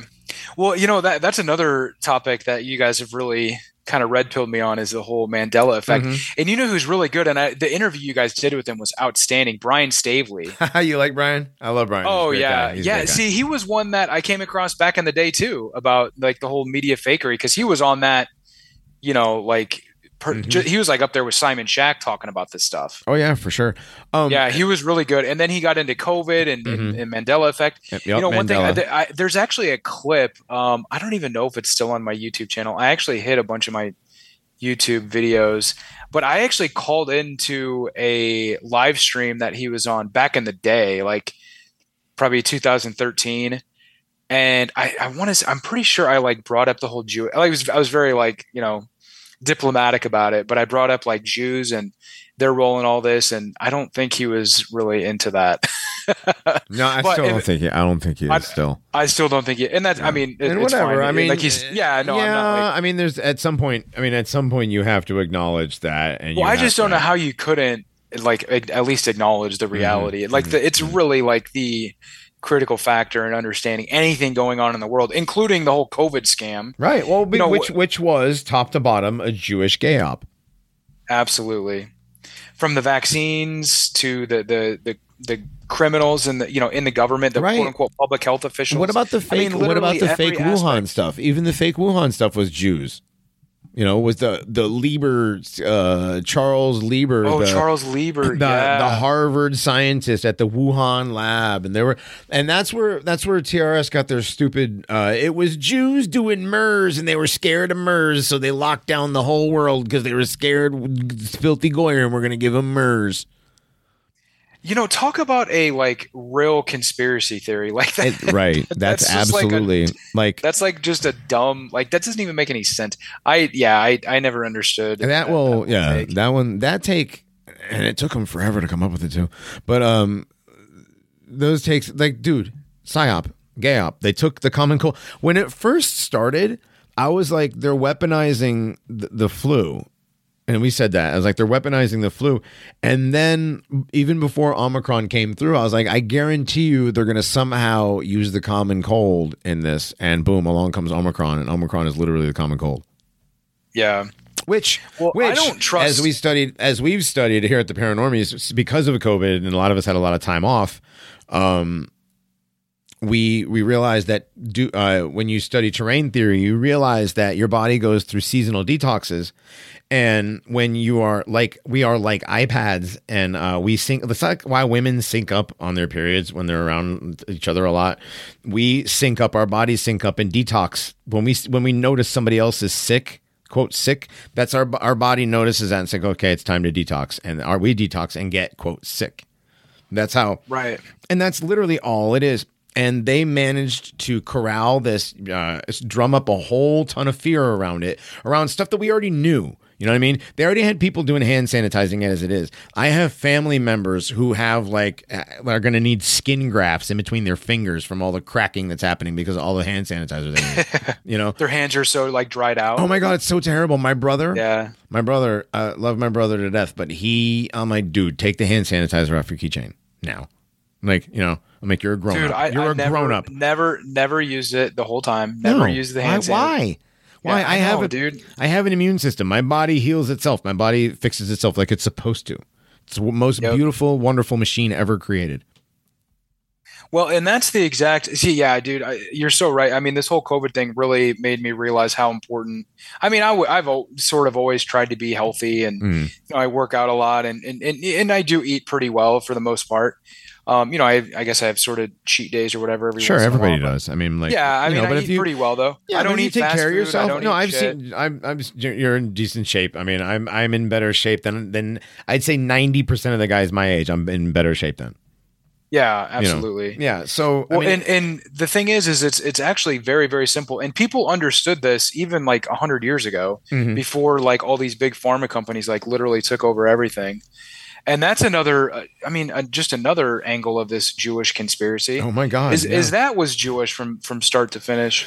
dude? You know, Every I mean, obviously, every company. continues to this day. Every company has a Jewish CEO. Moderna, Pfizer, uh, Mer- Merck, uh, Johnson and Johnson, the Sputnik. This. How about the Sputnik vaccine? Those guys were Jewish, and that was the one that Over in Russia, yeah. in Russia, our guys were even pushing. Well, if I had to get a vaccine, I'd go get the Sputnik one if I could. I'm like what? Do you follow that? Um, I think his name is Riley something. Uh, he goes by Edward S- Slavsquat. I know the name. I, I off and on I've seen his stuff. I yeah. I he's know good. yeah. He's actually really good. I follow his uh, Substack, and he's also on Telegram. I follow him on Twitter too. okay. Um, he's like a, a dude that he's an American guy that wrote for Russia Today, and that he's a really good writer. And then he started doing his own thing, and he's like just pointing out all these major problems Mhm. with Russia's response to the COVID pandemic and how they're actually basically they seem to have like a global deep state that's in lockstep with a lot of the you know the stuff that you see in the United States and in Yeah, Western it's, Europe. it's exactly the same. They just don't have the public faggotry. They quote got rid of the public faggotry, and so therefore now Putin is based.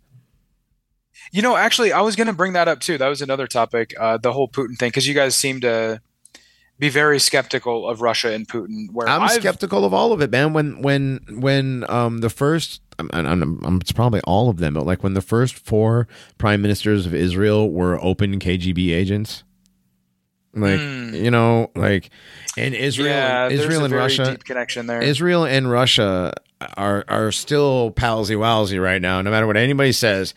And I I know Johnny Gat. Oh my God, he's a Filipino or he's a Hapa or whatever. Everybody, oh, you can't trust anybody that's non-white. But um, Johnny Gat has a very deep does a very deep dive on the Russia Israel connections, and they are equally as the Russia Israel and China connection is ridiculous. That's the silk. That's the new Silk Road, man. That's the Belt Road Initiative. It's- Yeah. Oh, Israel's yeah, yeah, brokering. familiar. Israel's brokering that deal. You know, I mean, like, God, is there anything they're not involved with? And no, matter what side it is, yeah, No, get, that's how they it always get works, everybody on their side. That's like Vegas. They Yeah. they, they are the house. The house. You know what I mean? Yeah. Yeah, I mean, I, I, I don't. I'm not necessarily disagreeing with you. I will say though that um, since this whole special military operation, or however Mhm. you want to call it, you know, let's be serious, it's an invasion. Right. I have been very impressed with the way Putin handles himself, with the way you know his criticisms of the West. You know, he's basically perfectly assessing the corruption and the degeneracy we see in the United States Sure. in the in the, in the Western world. I, of course, he's leaving out the obvious Jewish angle to it, but hmm he's got a lot of really important things to say, and I've been impressed with him uh, with, with a lot of the Russian you know leaders behind him. Um, I have a lot of questions about their military strategy. I know there's been a lot of uh, alternative people that have you know sort of had a lot of questions as well, like Dr. Uh, Paul Craig Roberts, for example. Right. He actually uh, w- will publish a lot of his stuff in American Free Press, and he's been very critical of the Russian military campaign. Um, I don't know all the details. I mean, I'm not there. I don't. For all I know, this could be a wag the dog type thing, and there's basically a little tiny conflict going on. It's not this big thing. I don't That know. I'm not saying that that's true. That is more. I just, I that is just more don't like know. my my theory is that it is more wag the dog. You see a lot. I mean, you know, you have trannies getting their hand blown off, and that's your that's who's that's on, yeah. There's that's a lot your- of that's who's on your mainstream, you know, female talking head morning show that all the stay at homes are looking at, and all yeah. and that's there's what's on there's everybody's definitely office. a lot of fakery. Yeah, there, sure. there is. Oh yeah, dude. It's just like everything else. There's media fakery, and as much media fakery as you and I have called out over the years, you you can't look at this without jumping to that first, and then seeing, you know, like okay, we've seen two fake things, right? We've seen at least two fake things: the tranny and then the something else. There's been a bunch of fake that you you could call out as absolutely fake. The Ghost of Kiev. I Oh mean, my God, the Ghost of. Kiev. Yes, the Yeah, Ghost there of was Kiev. so much fake shit. yeah going on. so like just that in and of itself you're like at, at this point given my record and I, i'm gonna automatically say fake and gay like just like, like seeing the green screen zelensky stuff seeing pictures of his double uh seeing like the shots of him supposedly doing cocaine like all this stuff dude it's all just theater and you know there's there's uh red meat for whatever team you're on you know what i mean Yeah, that's uh, that's so true. Very well said. yeah, and so Yeah, I- and, and like I- and again, I well, I'm saying like the reality generation machine, like the meme generation machine, whatever it is, like with with like whatever you want to see, you're gonna see, pretty much. The algorithm knows you, and you're gonna get what you want. So so it could be a combination of wag the dog and very real.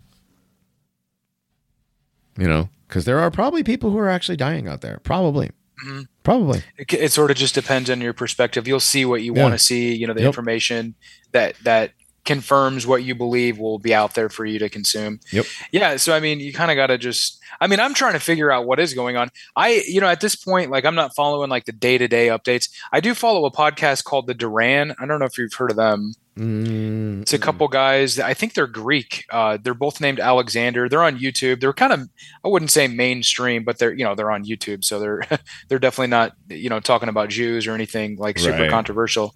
But they do are they, they are very you know good geopolitical analysts. It's actually like to to me like the the best that I've come across, anyways. You know, they they leave a lot of things out, of course, but you know, overall, I think they have a lot of really good an- analysis of the conflict and you know Ru- Ru- what's going on in Russia and what's going on, you know, in other parts of the world as well. Um, but I, I, I guess what I'm getting at is that overall, like I'm looking at this overall conflict. I'm, I'm looking at the Western leadership and you know what they're doing and comparing it to Russia. And I don't know how you don't, or, I don't know, not you necessarily, but just in general, I don't know how you don't look at both sides and recognize that Russia is clearly the more um, responsible statesman. I mean, they're actually like sure. You know what I mean? Like they're they're putting their people first. They're calling out the West for all the corruption and all Mhm, the lies that mhm. they've told. So there's a lot of bullshit on both sides for sure. And But, and, um, and then you have then you have Zelensky come into the United States, and you know you have Kamala Harris and uh, Nancy Pelosi kissing his ring in Congress and waving his Ukrainian flag at him. I you know it's almost like unbelievable. Who I just don't even understand this anymore. It's almost like it's beyond me to even Yeah. try to figure out what the hell is going on. It's so bizarre.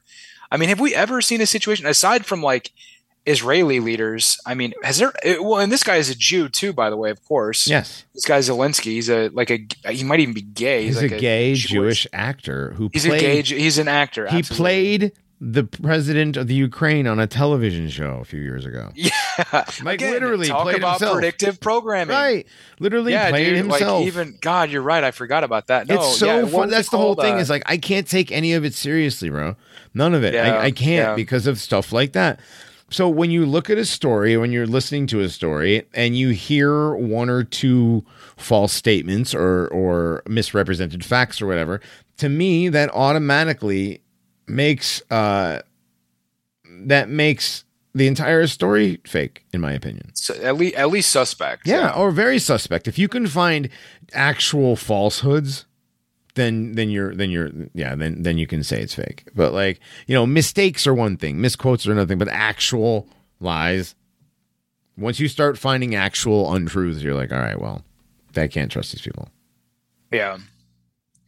Well, it is interesting how, and, and, it does make me, uh, makes me even more skeptical, not even more skeptical, but just skeptical in general of Russia with their response to COVID and how they're more or less kind of going along with this, the, the sort of response that we've seen in the United States and Europe. And there, I- I don't see this really going away. I mean, they're still pushing vaccines. They're still trying to make them, you know, as part of like the the childhood uh, regular schedule. And I mean, seriously, if you're vaccinating your kid at this point, if you if you yourself are taking any vaccine vaccine after all of this bullshit we've seen with COVID, I mean, you have got to be just outside of your mind. Right. How could you trust anything that these these people are saying? The vaccine didn't work as advertised. It led to all sorts of problems. Oh, w- I wanted to get into the whole uh, died suddenly thing with Stu Peters you guys seem to be yeah. kind of skeptical of that. I, and and Well, I am I'm something very died skeptical suddenly of, is of Stu Peters, and there's a lot of skepticism of Stu. I mean, like, Yeah, there's oh, the I whole agree. Stu, yeah. Stu the Jew. He's the he's the fucking wigger rapper. You know, um, God, talk about like a where did this guy come from? How did he get so pop, quote unquote, popular? All of a right? And I smell astroturf. So Absolutely, yeah. so And he says he does say some good things. You know, don't get me wrong, but sure. it's just I like how does this guy like this come out of nowhere and get all this attention, get all these followers, which may not even be real. I mean, with the way they can manipulate that sort of shit online now. right, right. But the, the died suddenly um, meme or whatever. I mean, there are people dropping dead from the vaccine. Don't get me wrong. But so, what's your take? Because I haven't. I, I was kind of a little like confused hearing you guys talk about it. What, what do you What do you think about the whole died suddenly thing? Well, I think there are people that are dying suddenly of the vaccine. I think there are people that are having reactions to the vaccine.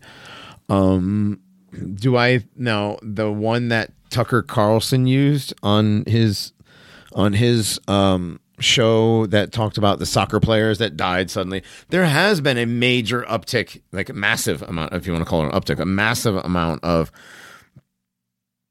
athletes that have quote died suddenly or have had heart issues and died or or or whatever. Um the one that Tucker Carlson used was easily debunked because there was a couple of things that were wrong in it, right? So that one doesn't count. Yeah, I- so using my own formula, so using my own formula, you can't, you know, if there's a couple of falsehoods in there, you know, some of those people weren't weren't exactly soccer players, so that doesn't count. Anyway, but like there are I mean the fact that they have to have defibrillators at elementary schools, the fact that they have to have um, kids have to have heart scans before they can participate in wrestling programs or football programs.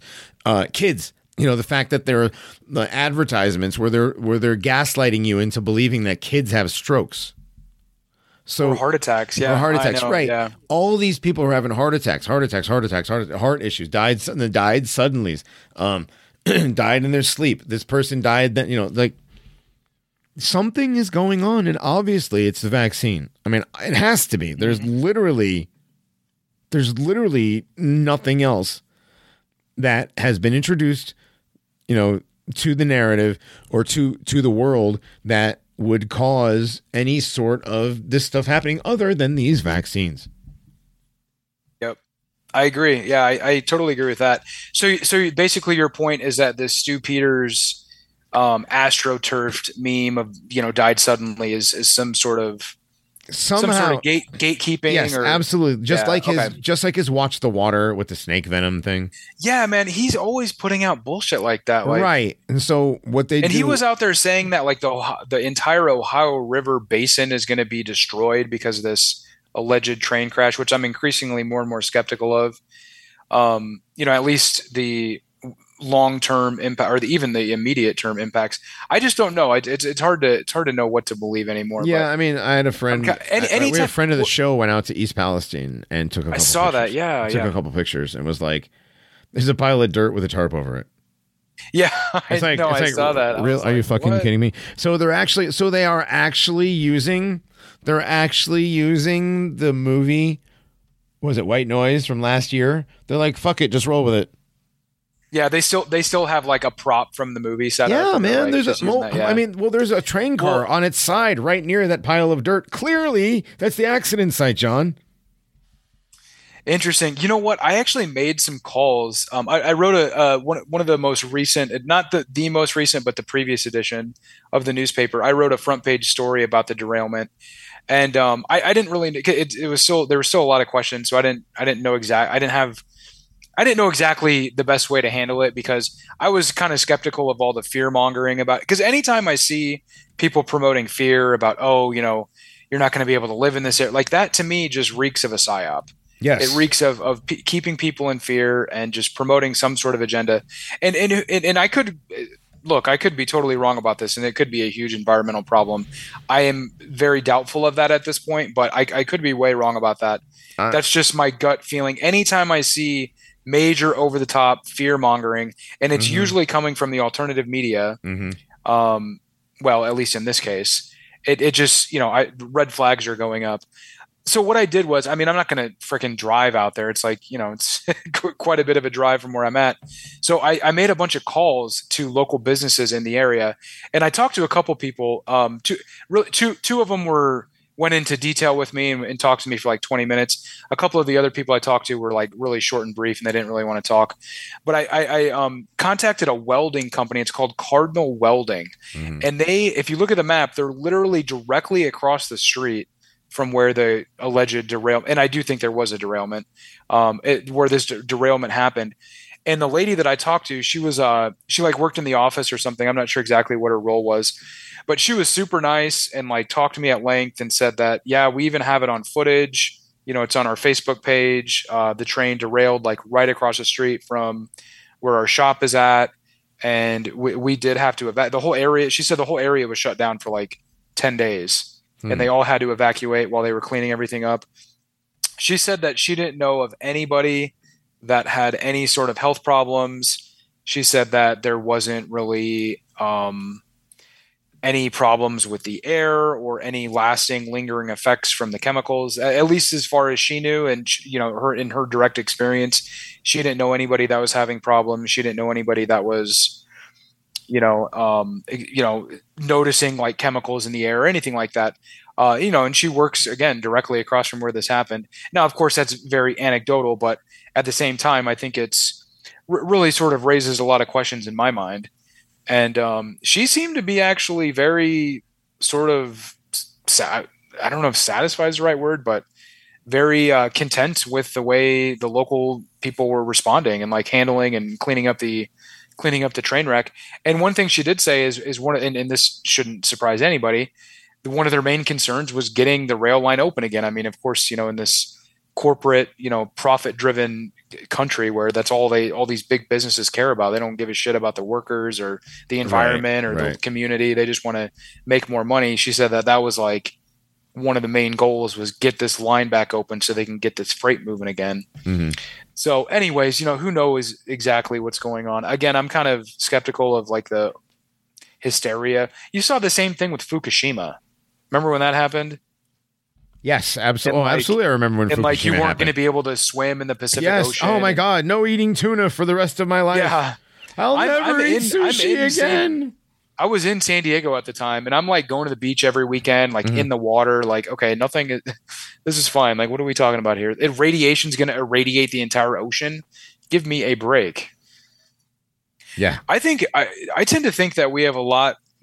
We're, we're a lot less capable of like altering this. This Earth is so incredible, and it's almost like a. Well, a human like, body to where it can like heal itself. Absolutely. Know, like, I was just going to say that. Yeah. Uh, it really is. Well, I mean, Earth is just an anagram for heart. Mm. You know, so yeah, yeah. The Earth. I mean, you know, I've already we've talked about this on the show before, but like, I mean, I already believe that the abiogenesis of oil. You know, that's just the lifeblood of the Earth. The Earth just makes oil. Yeah, um, I know. I see you guys post stuff like that on your Telegram channel, and I, I yeah, I, I'm totally on board with that. So there's a lot of people. On, mm-hmm. I'm saying if we live on a on a um, on a flat level plane in infinite directions that is is being rendered, you know, via some simulation computer that we can't even fathom, then all of that stuff is possible. Yeah. And it makes a lot of sense too, because again, you see the fear mongering with the, mm. You know, the people that claim that, you know, quote unquote fossil fuels. What a ridiculous term right. that is. Right. that was the Rockefellers. That was the Rockefellers. Yeah, it was a combination. Yeah. So what they had to do, it was a combination of selling dinosaurs and antiquity w- with this new fuel system that they they quote discovered or figured out how to use after uh, inheriting all this ether based um, equipment, you know, infrastructure, all this all this stuff that ran on electricity that they couldn't harness anymore, maybe. Yeah. Or just wow. didn't want to. It just didn't want to because it would have been free and they could charge people for oil based. Yeah, I, I, definitely think that's probably what happened. You know, and and you know, get that gets into the whole Tartaria and like the ancient sure. technology and stuff mm-hmm. like that. Man, this stuff is all so interesting to me. And yeah, it's still and relatively connect, and how we can connect new. all of these and everything can roll into all into another topic. All this stuff you can go from COVID to to you know hidden history to Tartaria back to 9/11. Back, I mean, because all this I stuff know. has something. Yeah, We started out with COVID, and we're yeah now we're at Mhm. Tartaria. Mhm. Yeah. um, no, but yeah, I think that I think that like this whole idea of fossil fuels. This is another fear-based mind control program. The idea that oh we're you know we're gonna we're gonna run out of oil at some peak oil they say, and we're not gonna have any more oil to to make gasoline. peak And- oil was years ago. I know, dude. They've been saying this shit for how, how long now? And, and and really, it's just to conceal the fact that the Earth is able to re, like replenish itself hmm with you know oil and all these other you know just resources we have you know in the in the world. Now that doesn't mean that there aren't very real environmental problems. There Sure, absolutely. are. I mean, absolutely. There are there are there are rivers coming out of India and China that the water will like burn your skin right off.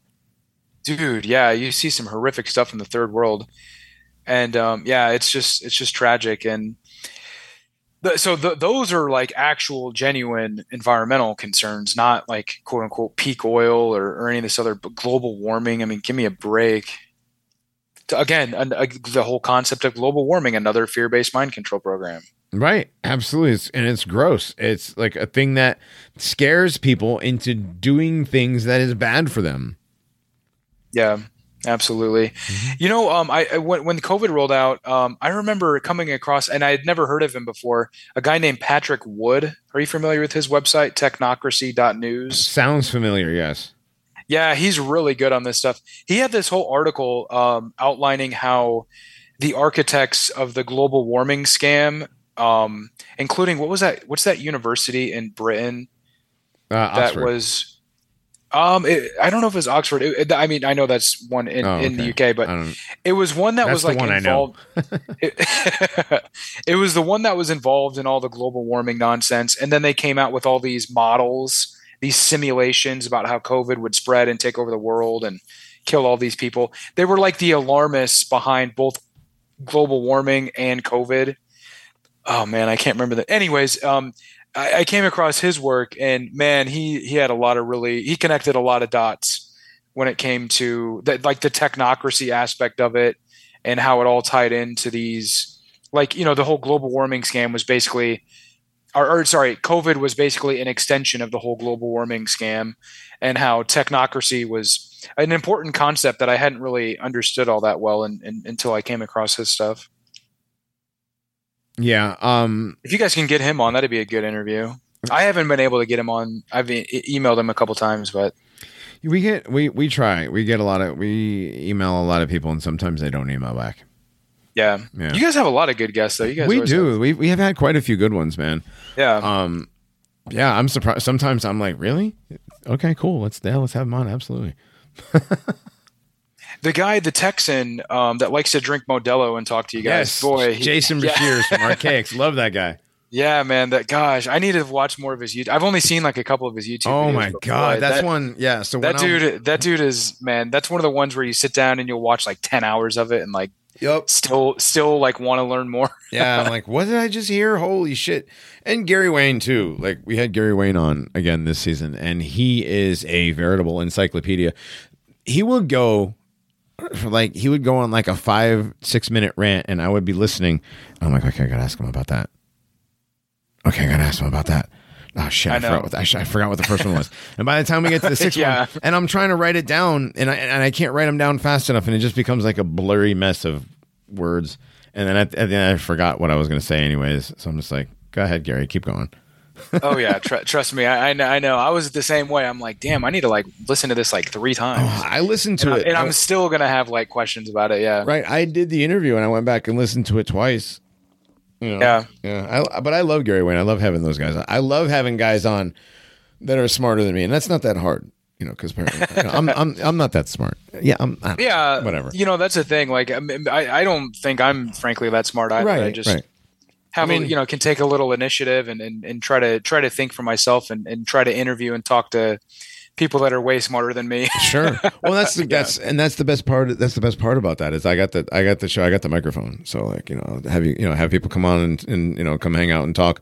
I don't have to do a lot of the, a lot of that stuff. You know a lot of the thinking. Just let the just let the guests do the talking. Right. yeah, People at work people at work think I'm smart though, so that's cool. well, you're a lot smarter than you know your That's- normie out there. and that's sure. yeah, and that's that's the thing is it doesn't take much, you know, to. And I realized that in like third grade. right. I'm like, wow, I'm smarter Yeah. than the teacher too. Cool. yeah, exactly. I think this is going to be No, I was- easy. I was also going to ask you guys: Have you guys ever um, had anybody that's into like the Christian identity perspective of the yes, Bible? we have. We have. Oh, you have. Okay. Um, we haven't had we haven't done uh, much of a show on it, but um, that's something that that a lot of people have wanted to talk about. That's the whole like we was Jews, except except not Yeah, the we was Kang's version. It's the white people's version of it. Yeah, yeah. It's it. Well, I think it's a little bit more complex than Well, that. yeah, Basically, I mean, that's the quick version. Yeah, I- Yeah, yeah. I look at it at I actually find it very convincing, although I still have a lot of questions about it.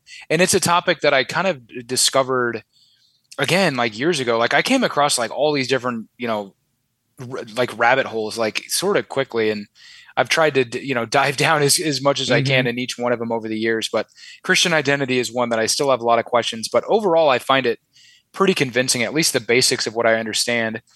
And that is that um the people we know as Jews today are actually the seed line of Cain and like the accursed people in the Bible. And that certainly makes a lot of sense when you look at how evil and, and everything that they're up to today. right. And that, um, gosh, you know, I, I can't even get into too much detail, but I, I do find it pretty convincing, pretty interesting for sure.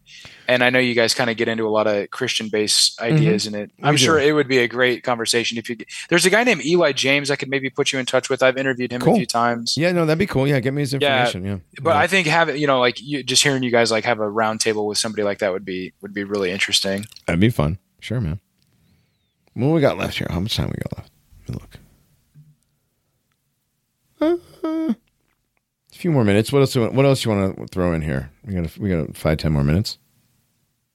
Boy, I don't even know, man. Unless We've covered a lot of territory. No, yeah, this has been good, man. Kind of a laid back, right. shoot the shit type conversation. It's been good. Yeah, we And it's had. good, to, good, to, good to catch up with you again, man. It's it's been a while. Yeah, I mean, like you know, you started off. Again, I hate to keep bringing this up, but you started off in the TRS Facebook group, and you got kicked out before I even got invited.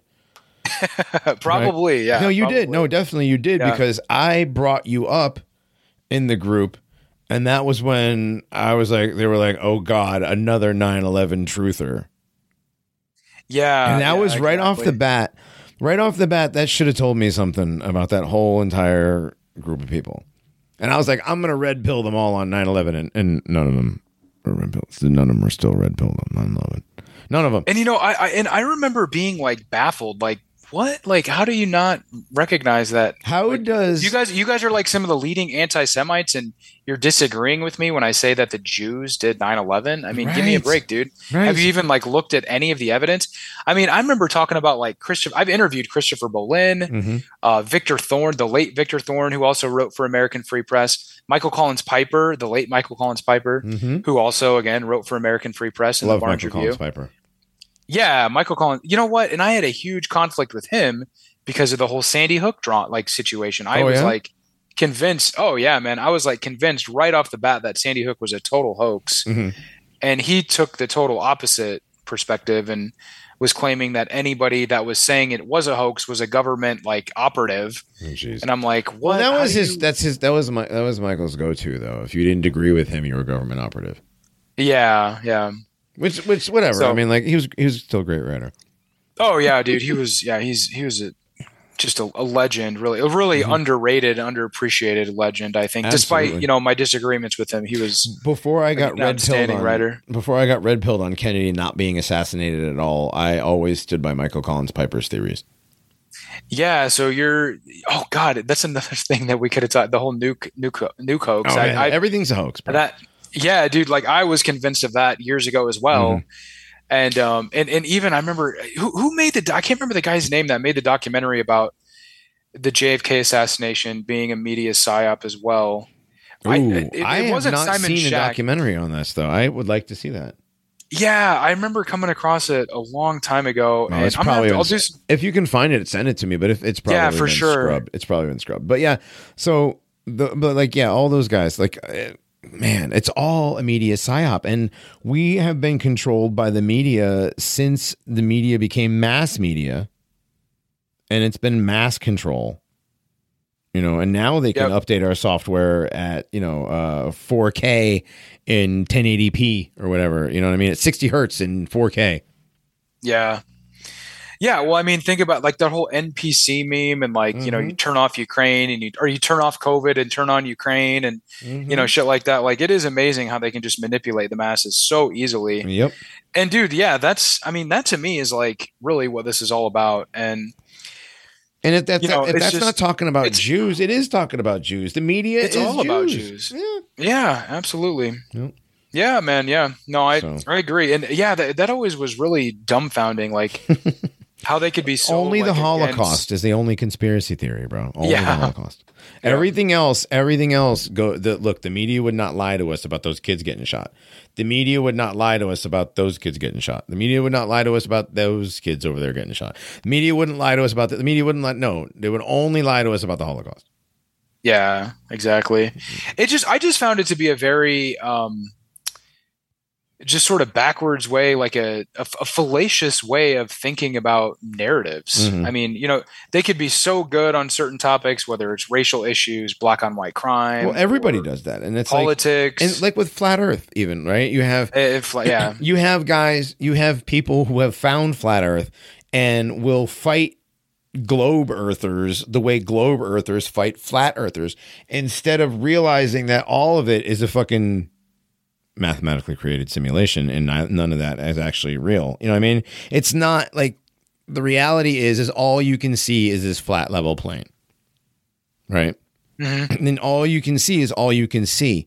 Anything out outside of your line of sight it, it's far it's not rendered in your reality. You know, like sorry, that's just kind of how it works, you know. Mhm. And I'm sure all that memory in my computer storage, like they don't use all the. You know, it's, it's just like a computer. This whole thing it works just like a computer. Anyways, that's that's like we could do that for two hours talking about simulation stuff. yeah. but um, yeah, we're we're gonna have to have you back on again, John. This is this is good, man. We always Yeah, for sure, dude. Yeah, a- a- anytime. Yeah, maybe you can come back on my show at some point. Um, for sure. I love what you guys do, man. Keep up the good work for Thank you. sure. And uh, yeah, we'll definitely stay in touch. Right on, man. Well, thanks for coming on, and uh, we'll talk to you later, dude. Okay, have a good one, man. You too. See ya. All right, bye. All right. That was John Friend, uh, assistant editor of the Barnes Review. I got that wrong earlier. And owner of the Realist Report. Check it out, realistreport.com. Uh, the Barnes Review, definitely get yourself a subscription to that. I've been uh, I've been subscribing for going on four years now. I don't know. Daniel Kuhn picked me up a subscription a few years back as a Christmas present, and I've just been keeping it going. It's such a great magazine. Um, I mean, as far as they go, it's it's the best revisionist print magazine on earth, and the fact that they still print it is amazing. So yes, support them. All right, well, I'm to get out of here, and there will definitely be a creepy pasta after this. We'll see you live on Tuesday over on Pilled, over on D Live, and over on Odysee for the Nationalist Inquirer. Who knows who'll show up this week? You just have to tune in and check it out. All right. Well, I'm going to get out of here and we'll see y'all later. Time travel makes you gay. I never get to say it.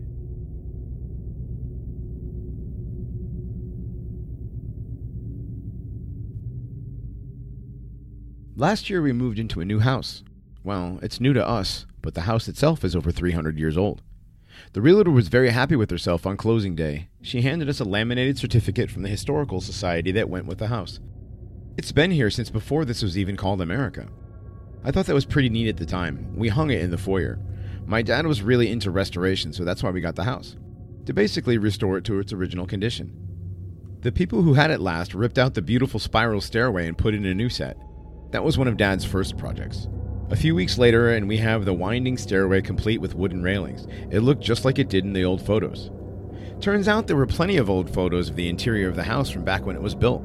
My dad got his hands on them to help him return every aspect he could to its originality, from detailed molding to stencil patterns on the plaster walls. There were a lot of projects to be done for sure. We took out the modern cabinets and replaced them with antique ones. We ripped up the floors to get to the 12 inch wide original floorboards. One day we were ripping the ceiling out in the den to get to the beautiful old original beams above us.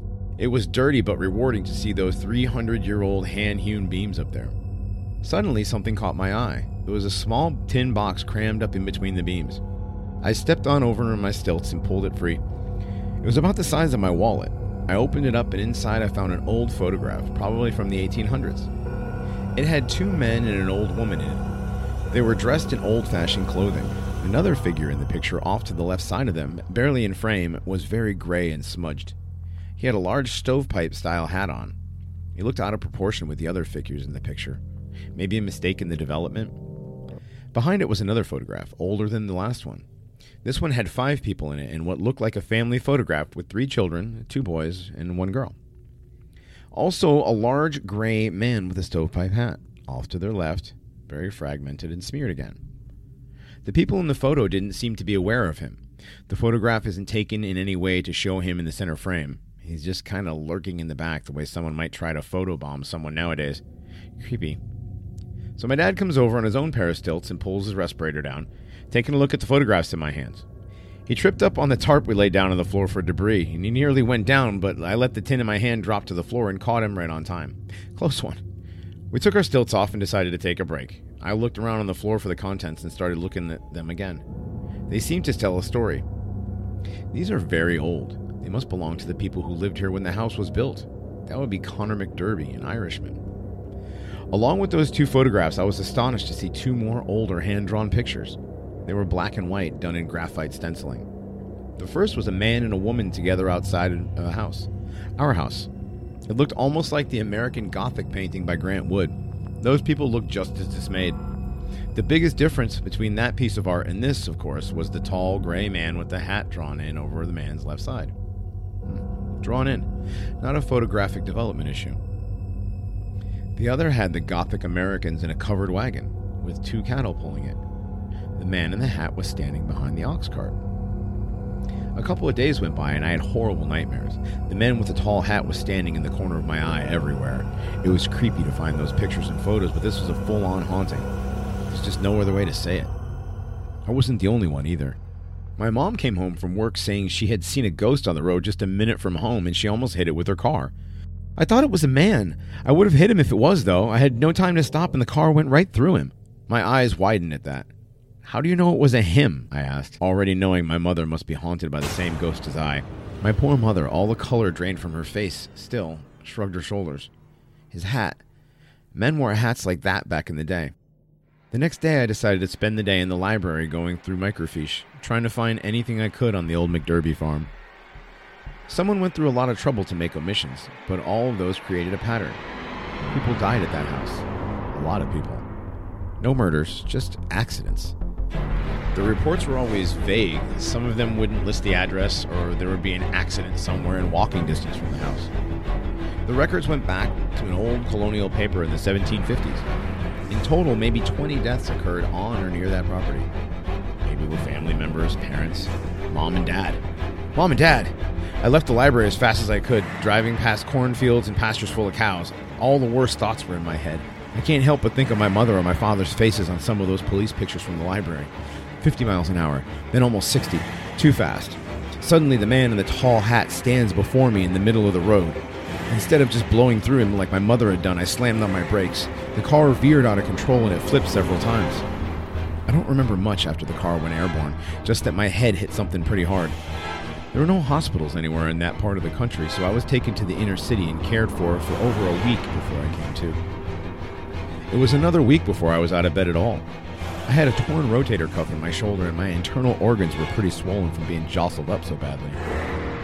My parents came by a few times to visit, seeming to be in good spirits each time. Probably just to see me doing better, but I knew them better than that. I could see a sleepless stare in their eyes, dark rings under each. Both had lost weight. I told myself this haggard look was due to my condition in the hospital and that things would become better for us when I could return to help out. A few more days passed without seeing one another, but arrangements were made for me to be picked up and brought back home to the farmhouse. The day before I was due to come home, I got a phone call. I figured it was my dad, so I picked up the corded hospital phone near my bed and held it to my ear. It was a man with a clear, stern voice who I didn't recognize. He asked me to confirm my identity. I'm sorry I have to be the one to tell you this. Your parents were involved in. I dropped the phone and it ricocheted off the ground, cracking the receiver loudly. I froze with agony and fear at the tall gray man in the stovepipe hat. He was standing there in the left side corner of my room.